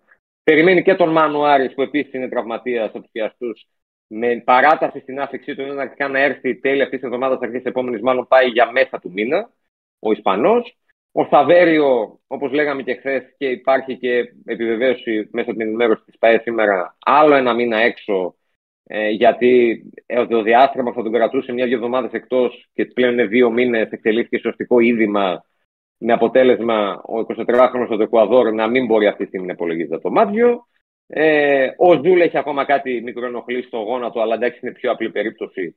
Θα τον έχει ο Μάντζος, νομίζω, στη διάθεσή του τις επόμενες ημέρες. Και πλέον περιμένουμε να επιστρέψει η ομάδα σήμερα, ε, να δούμε σε τι κατάσταση είναι και κάποιοι παίχτες μετά από την άδεια. Και αύριο αναφορεί για την Πτολεμαΐδα, τη μαγευτική Πτολεμαΐδα, με τα κρουστάσια της ΔΕΗ, για να κάνει μια μήνυ προετοιμασία μέχρι την επόμενη Τετάρτη, όπως έχουμε πει εδώ και μέρες. Να βάλει ο Μάντζος λίγο τις βάσεις, να δέσει λίγο την ομάδα, να τους μαντρώσει όλους μαζί. Και να δει τι λύσεις μπορεί να βρει σε συγκεκριμένα ζητήματα και στο κομμάτι της τακτικής αλλά και στο κομμάτι των προσώπων, γιατί ο Μάντζιος καλείται να βρει αυτή τη στιγμή τη δεύτερη επιλογή πίσω από το Μωρόν. Φόρ δεν αποκτήθηκε και είναι ένα ζήτημα που πρέπει να διαχειριστεί. Δηλαδή, είναι ο Λάζαρος, είναι ο Σαμόρα. Μήπως εμφανιστεί κάποιος άλλος στην πορεία, δεις σε κάποιον άλλο παίχτη κάτι διαφορετικό που πει να το δοκιμάσω και αυτόν εκεί. Είναι όμως δώδεκα παιχνίδια μαζί με του κυπέλου μέχρι πρώτη Γενάρη που ο Άρης θα έχει μόνο το Λορέν Μωρόν ως καθαρό επιθετικό. Και ό,τι ήθελε προκύψει από εκεί και μετά. Ε, λήψεις ανάγκης, αναγκαστικά, και ψάξιμος στην αγορά που έχει ξεκινήσει ήδη για να βρει ο Άρης έναν επιθετικό για να τον έχει πρώτη Γενάρη, να τον έχει διαθέσιμο να παίξει. Δεν μιλάμε τώρα να έρθει μέσα στο Γενάρη. Είτε με τη μορφή δανεισμού από κάποια ομάδα, είτε αν μείνει ελεύθερος από κάποια ομάδα, όπως έμεινε ο Νταρίντα πέρυσι από τη Χέρπα και ήρθε το Δεκέμβριο. Ε, κάπως έτσι. Τώρα να δεις τη λίστα των ελεύθερων, δεν, δεν υπάρχουν επιλογές. Σαν μετά θα έπαιρνε και τώρα. Δεν. Θα πάει ο Άρης, θα πάει να παίξει από ομάδα πιθανότατα. Ένα παίχτη που έχει κάνει προετοιμασία, ένα παίχτη που ήταν σε ένα περιβάλλον ομάδας. Όχι ένα παίχτη που έχει να παίξει μπάλα από τον περασμένο Μάιο, π.χ. Το θεωρώ πολύ δύσκολο να πάει σε τέτοια λύση. Εκτός να βρει κάτι τόσο καλό και yeah. φθηνότερο από ότι τώρα τον, τον Σεπτέμβριο που ήταν το deadline για τους ελεύθερους. Πάντως, Νίκο, να σου πω κάτι. Νομίζω ότι ο Άρης είναι η ομάδα που είχε πιο πολύ ανάγκη από οποιαδήποτε άλλη αυτή τη διακοπή, γιατί άλλαξε και τον προπονητή. Είναι πολύ ευεργετική, ευεργετικά ήρθε αυτή η διακοπή εγώ, για τον Άρη. Προλάβει να κάνει κάτι. Ναι. Ο, Μάντι, ο Μάντιος αυτή τη διακοπή την περίμενε την πρώτη στιγμή που ήρθε. Είχε ναι, μία εγώ. ακόμα, αλλά ήταν μικρή. Τώρα ήταν δύο εβδομάδες. Την περίμενε πώς και πώς για να τους βάλει κάτω και να μάθει και καλύτερα το ρόστερ. Που εντάξει, ένα μήνα πλέον στην ομάδα έχει μια εικόνα. Ε, να, να δει τι μπορεί να αλλάξει, να δει τι, τι, και να έχει το χρόνο, γιατί έχει καθαρές δύο εβδομάδες, να δουλέψει την ομάδα πάνω στα δικά του θέλω. Και για τους παίχτες δεν ήταν εύκολο εν μέσω αγώνων να μάθουν τα χούγια ενός άλλου προπονητή. Εννοείται. Πώς θέλει, πώς θέλει να βγαίνει στο χώρο, πώς θέλει να βγαίνει στο, στο, στο αμυντικό transition, τι θέλει να κάνει συγκεκριμένα, τι συνδυασμούς θέλει να βγάλει στον πλάγιο διάδρομο, τι συνδυασμούς θέλει να βγάλει στον κεντρικό διάδρομο. Δεν μπορείς αυτά να τα περάσεις εν μέσω αγώνων τόσο εύκολα. Οπότε αυτό το διάστημα θα είναι χρήσιμο για το Μάντιο. Απλά μετά και ο, ο ίδιος ο Μάντιος θα μπει σε μια άλλη διαδικασία. Δηλαδή, Θα, θα αρχίσουν να υπάρχουν και απαιτήσεις από τον ίδιο το Μάντιο μετά τη διακοπή. Και είναι φυσιολογικό και το ξέρει ο ίδιος κιόλας. Δηλαδή ξέρει ναι, και αυτή ναι, πατάτα. Ναι, ναι. Τι καυτή πατάτα έχει αναλάβει. Ε, αλλά... Μα ξέρει, ξέρει και την ομάδα, ξέρει και τα. τα...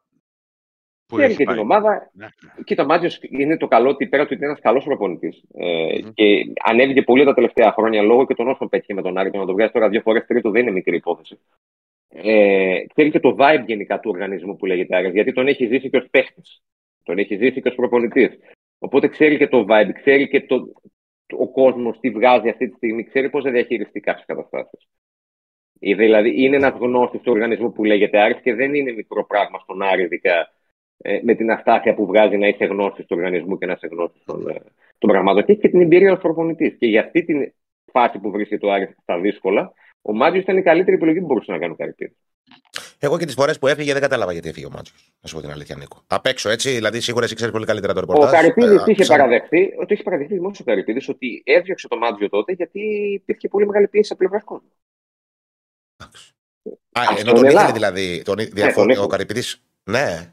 Ε, το, ο ο Καρυπίδης γενικά και πριν το πει αυτό, ε, δεν ήθελε ο Μάντζιος να φύγει. Το, τον πίστευε πολύ το Μάντζιο και ήταν η χρονιά, θυμίζουμε, το μείον έξι κιόλας που κουβαλούσε ο Άρης. Ε, ναι. Και ήταν πολύ μεγάλη πίεση για τον Μάντζιο γενικότερα και δεν τον είχε βοηθήσει και σε δύο-τρεις περιπτώσεις με μεταγραφές που είχε ζητήσει ο Μάντζιος. Δεν ήθελε, με βαριά καρδιά τον είχε, ε, είχε λύσει τη συνεργασία του τότε. Και νομίζω ναι, ναι. ότι πέρα από το, τον πιστεύει και τώρα, γι' αυτό τον έφερε, ίσως νιώθει μέσα του Καρυπίδης ότι διορθώνει και μια αδικία που έγινε τότε. Πάντως τα πιο ψηλά ταβάνια του, ο Άρης των τελευταίων ετών επί Καρυπίδη, ας πούμε, νομίζω ότι τις καλύτερες ομάδες και το, το καλύτερο ποδόσφαιρο το έπαιξε με τον Παντελίδη, κατά τη γνώμη μου. Και με τον Μάντζιο. Με τον Παντελίδη ένα διάστημα. Ναι. Τότε με, την, με τη Ρόζεμπορ, ποια ήταν με, το τρία μηδέν που έγινε. Με, τη, με τη Μόλντε. Με τη Μόλντε. Με τη Μόλντε. Ε, τότε Μόλντε. Ήταν πολύ καλός ο Άρης. Πάρα πολύ καλός. Ο Παντελίδης όμως είχε φύγει δύο εβδομάδες μετά από εκείνο το μάτι. Είχε φύγει είχε με δύο εβδομάδες μετά το Βόλο. Έχασε το Βόλο και έφυγε. Ναι. Αν το κάνω ε, καπάκια, καπάκια μετά το μάτι στο Βόλο. Έφυγε ο, Μπράβο, ναι, ο Παντελίδης. Και είχε αναλάβει τότε υπηρεσιακός ο Τερζής. Ε, όχι, yeah. εκείνη τη χρονιά ο Άρης με τον Παντελίδη κατά διαστήματα έπαιζε καλό ποδόσφαιρο. Αλλά το καλύτερο και το πιο το πολυσυζητημένο, δηλαδή σε σημείο που για μας στη Θεσσαλονίκη, ας πούμε, όχι εμείς εδώ πέρα τα λέμε, αλλά φτάσαμε σε σημείο ο Άρης του Μάντζιου εκείνος, να συζητιέται ακόμα και στην Αθήνα και το ξέρετε και εσείς πολύ καλά. Ε, ήταν yeah. τότε με τον Μάντζιο. Ήταν η πρώτη χρονιά, ειδικά. Η πρώτη χρονιά που είχε έρθει. Που ήταν και για κάμπος αγωνιστικές, ήταν νομίζω και πρώτος στη βαθμολογία, μετά ήταν δεύτερο σταθερά και μετά κατέρματι στην τρίτη θέση. Απλά αυτή τη φορά το έργο του Μάντζιου είναι πολύ πιο δύσκολο γιατί τότε είχε παραλάβει έναν Άρη που είχε σταθερές σε πρόσωπα. Δηλαδή είχε τον Γκάμα ήδη ένα-δύο χρόνια. Ε, είχε τον Ματίγια, είχε τον Γκουέστα. Είχε κάποιους παίκτες σταθερές ναι, ναι. του Μάντζιου. Τώρα παρέλαβε μια ομάδα που δεκαεννιά από τα τριάντα πρόσωπα του ρόστερ είναι καινούργια. Δεν είναι τόσο εύκολο. Ναι. Οκ. Okay. Έχουμε κάτι άλλο, Νίκο μου. Περισσότερα θα έχουμε κι αύριο με την επιστροφή της ομάδας τη προπονή και την αναχώρηση και την Πτολεμαΐδα. Ενδεχομένως θα προκύψουν κάποιες παραπάνω ειδήσεις αύριο. Σε βλέπω, okay. να, σε βλέπω να πετάγεσαι έτσι μια μερούλα να πας. Αν θα, ε, θα αναδειχθείς. Ε, για την ώρα δημοσιογράφοι δεν θα επιτρέπονται. Ε, αλλιώς θα πηγαίναμε. Τώρα βέβαια η Πτολεμαΐδα δεν έχει να δείξει κάτι. Δηλαδή να πηγαίνει με τίποτα τρία πέντε πηγάδι, έχει και το δάσος πάνω, είναι ωραία, έχει ησυχία. Αλλά πιθανόν να ανοίξει, για... δεν το αποκλείω, αν και δεν υπάρχει μέρος του πιθανόν να ανοίξει μια μέρα έτσι ενδεχομένως και για τον κόσμο και για τα media. Μια προπόνηση πάει, θα το δούμε. Έκα, σίγουρα θα ανοίξει. Μα, και δεν είναι κάτι, για ποιο λόγο να μην ανοίξει. Άμα ο Άρης τώρα, οι άλλοι παίζουν Ευρώπη, εδώ, κάπως δεν πρέπει να δώσει και ο Άρης και στον κόσμο και στους δημοσιογράφους, ας πούμε.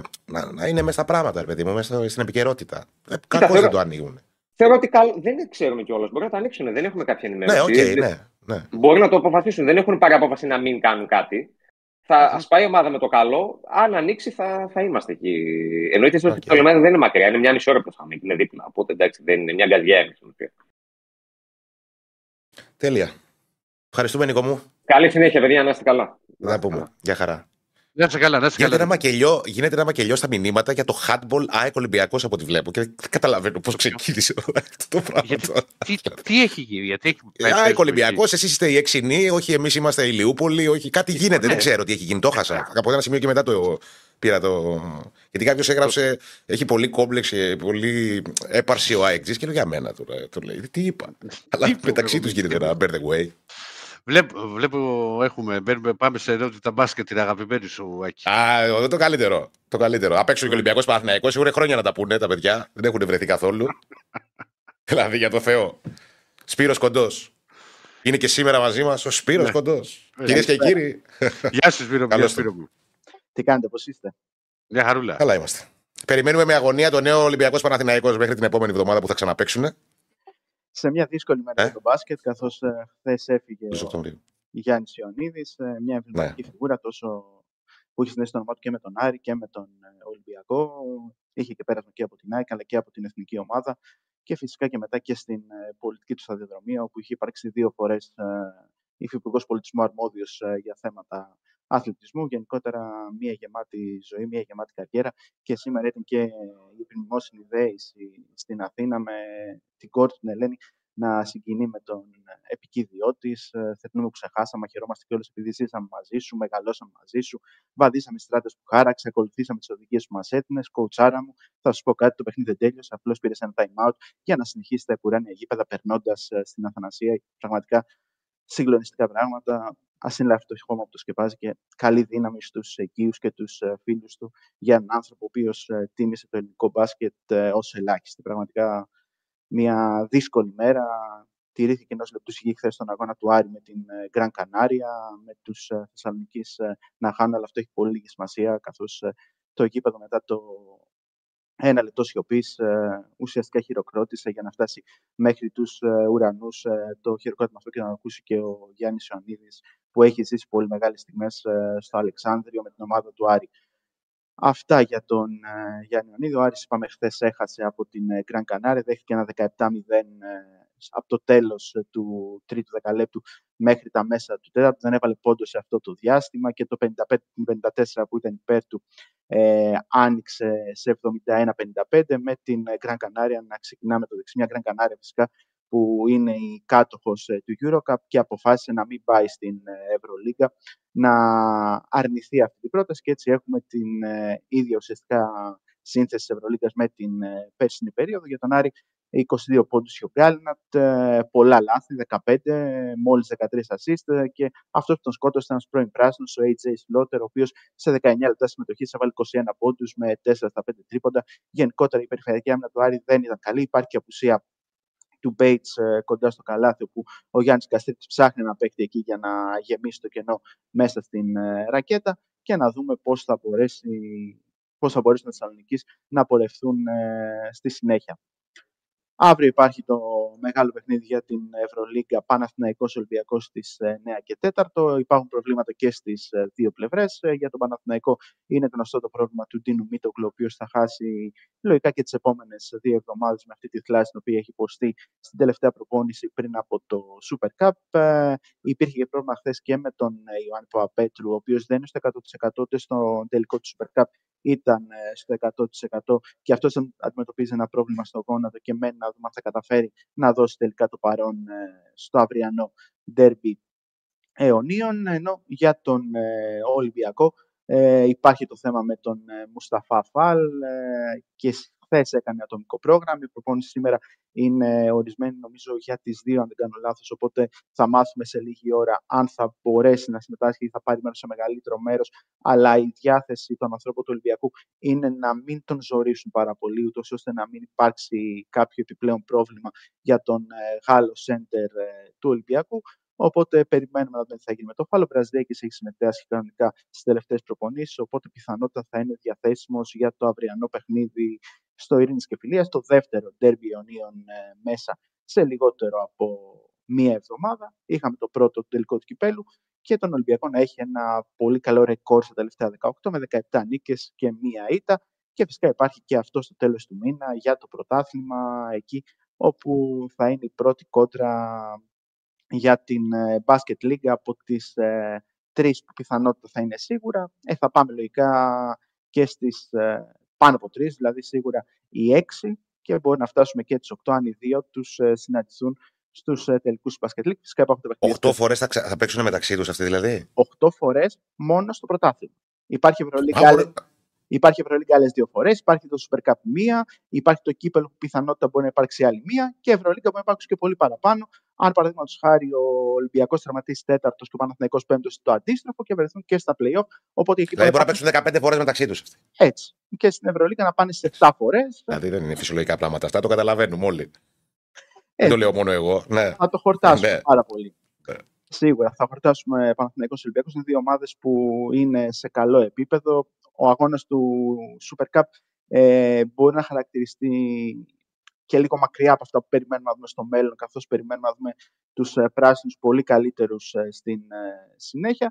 Το δεδομένο είναι ότι ο Ολυμπιακός έχει μια πιο πλήρη ομάδα, έχει μια ομάδα η οποία παίζει πολύ περισσότερο καιρό μαζί, είναι πιο δεμένοι και αυτό φάνηκε και στο Super Cup. Υπήρχαν και απουσίες φυσικά και από την πλευρά του Παναθηναϊκού του Μίτογλου, που είναι ένας παίκτης που με τα προβλήματα που έχει ο Παναθηναϊκός στο πέντε μπορεί να δώσει χρήσιμες λύσεις, ιδιαίτερα στην αντιμετώπιση του Μιλουτίνοφ και του Φαλ, που είναι τα δύο μεγάλα προβλήματα για τους πράσινους. Δηλαδή, αν ρωτήσεις οποιονδήποτε ποιο είναι το μεγάλο πρόβλημα του Παναθηναϊκού κόντρα στον Ολυμπιακό, θα σου πει είναι η αντιμετώπιση των δύο δεινοσαύρων του Ολυμπιακού, του Φαλ, που είδαμε και πέρσι ότι ήταν κυρίαρχος στα ντέρμπι, αλλά και του Μιλουτίνοφ, ο οποίος είναι ένας από τους κορυφαίους ψηλούς της Ευρωλίγκας και μπορεί να δημιουργήσει σημαντικά προβλήματα σε οποιαδήποτε άμυνα.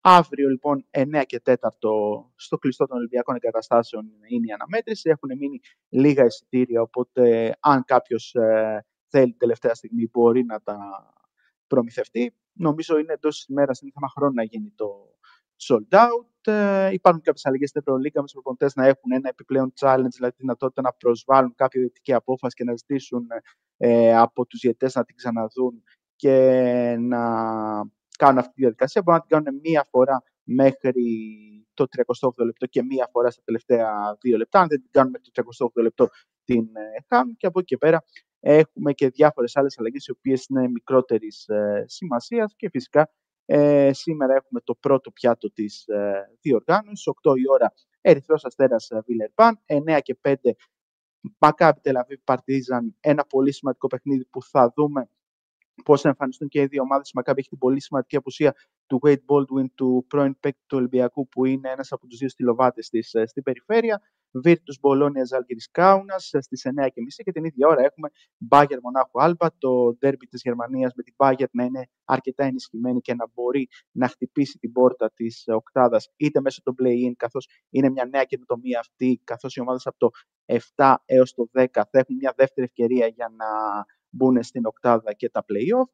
Και ε, υπάρχει την ίδια ώρα το Μπαρτσελόνα Εφές, πολύ αλλαγμένες και οι δύο ομάδες. Με Μπαρτσελόνα που δεν έχει αρχίσει πολύ καλά, με τον Βίλχερ Ναγκόμες να μην είναι και αυτός σε καλή κατάσταση, και μια Εφές η οποία ζει στην ε, μετά τα Μαν και μετά Μίσιτς ε, εποχή.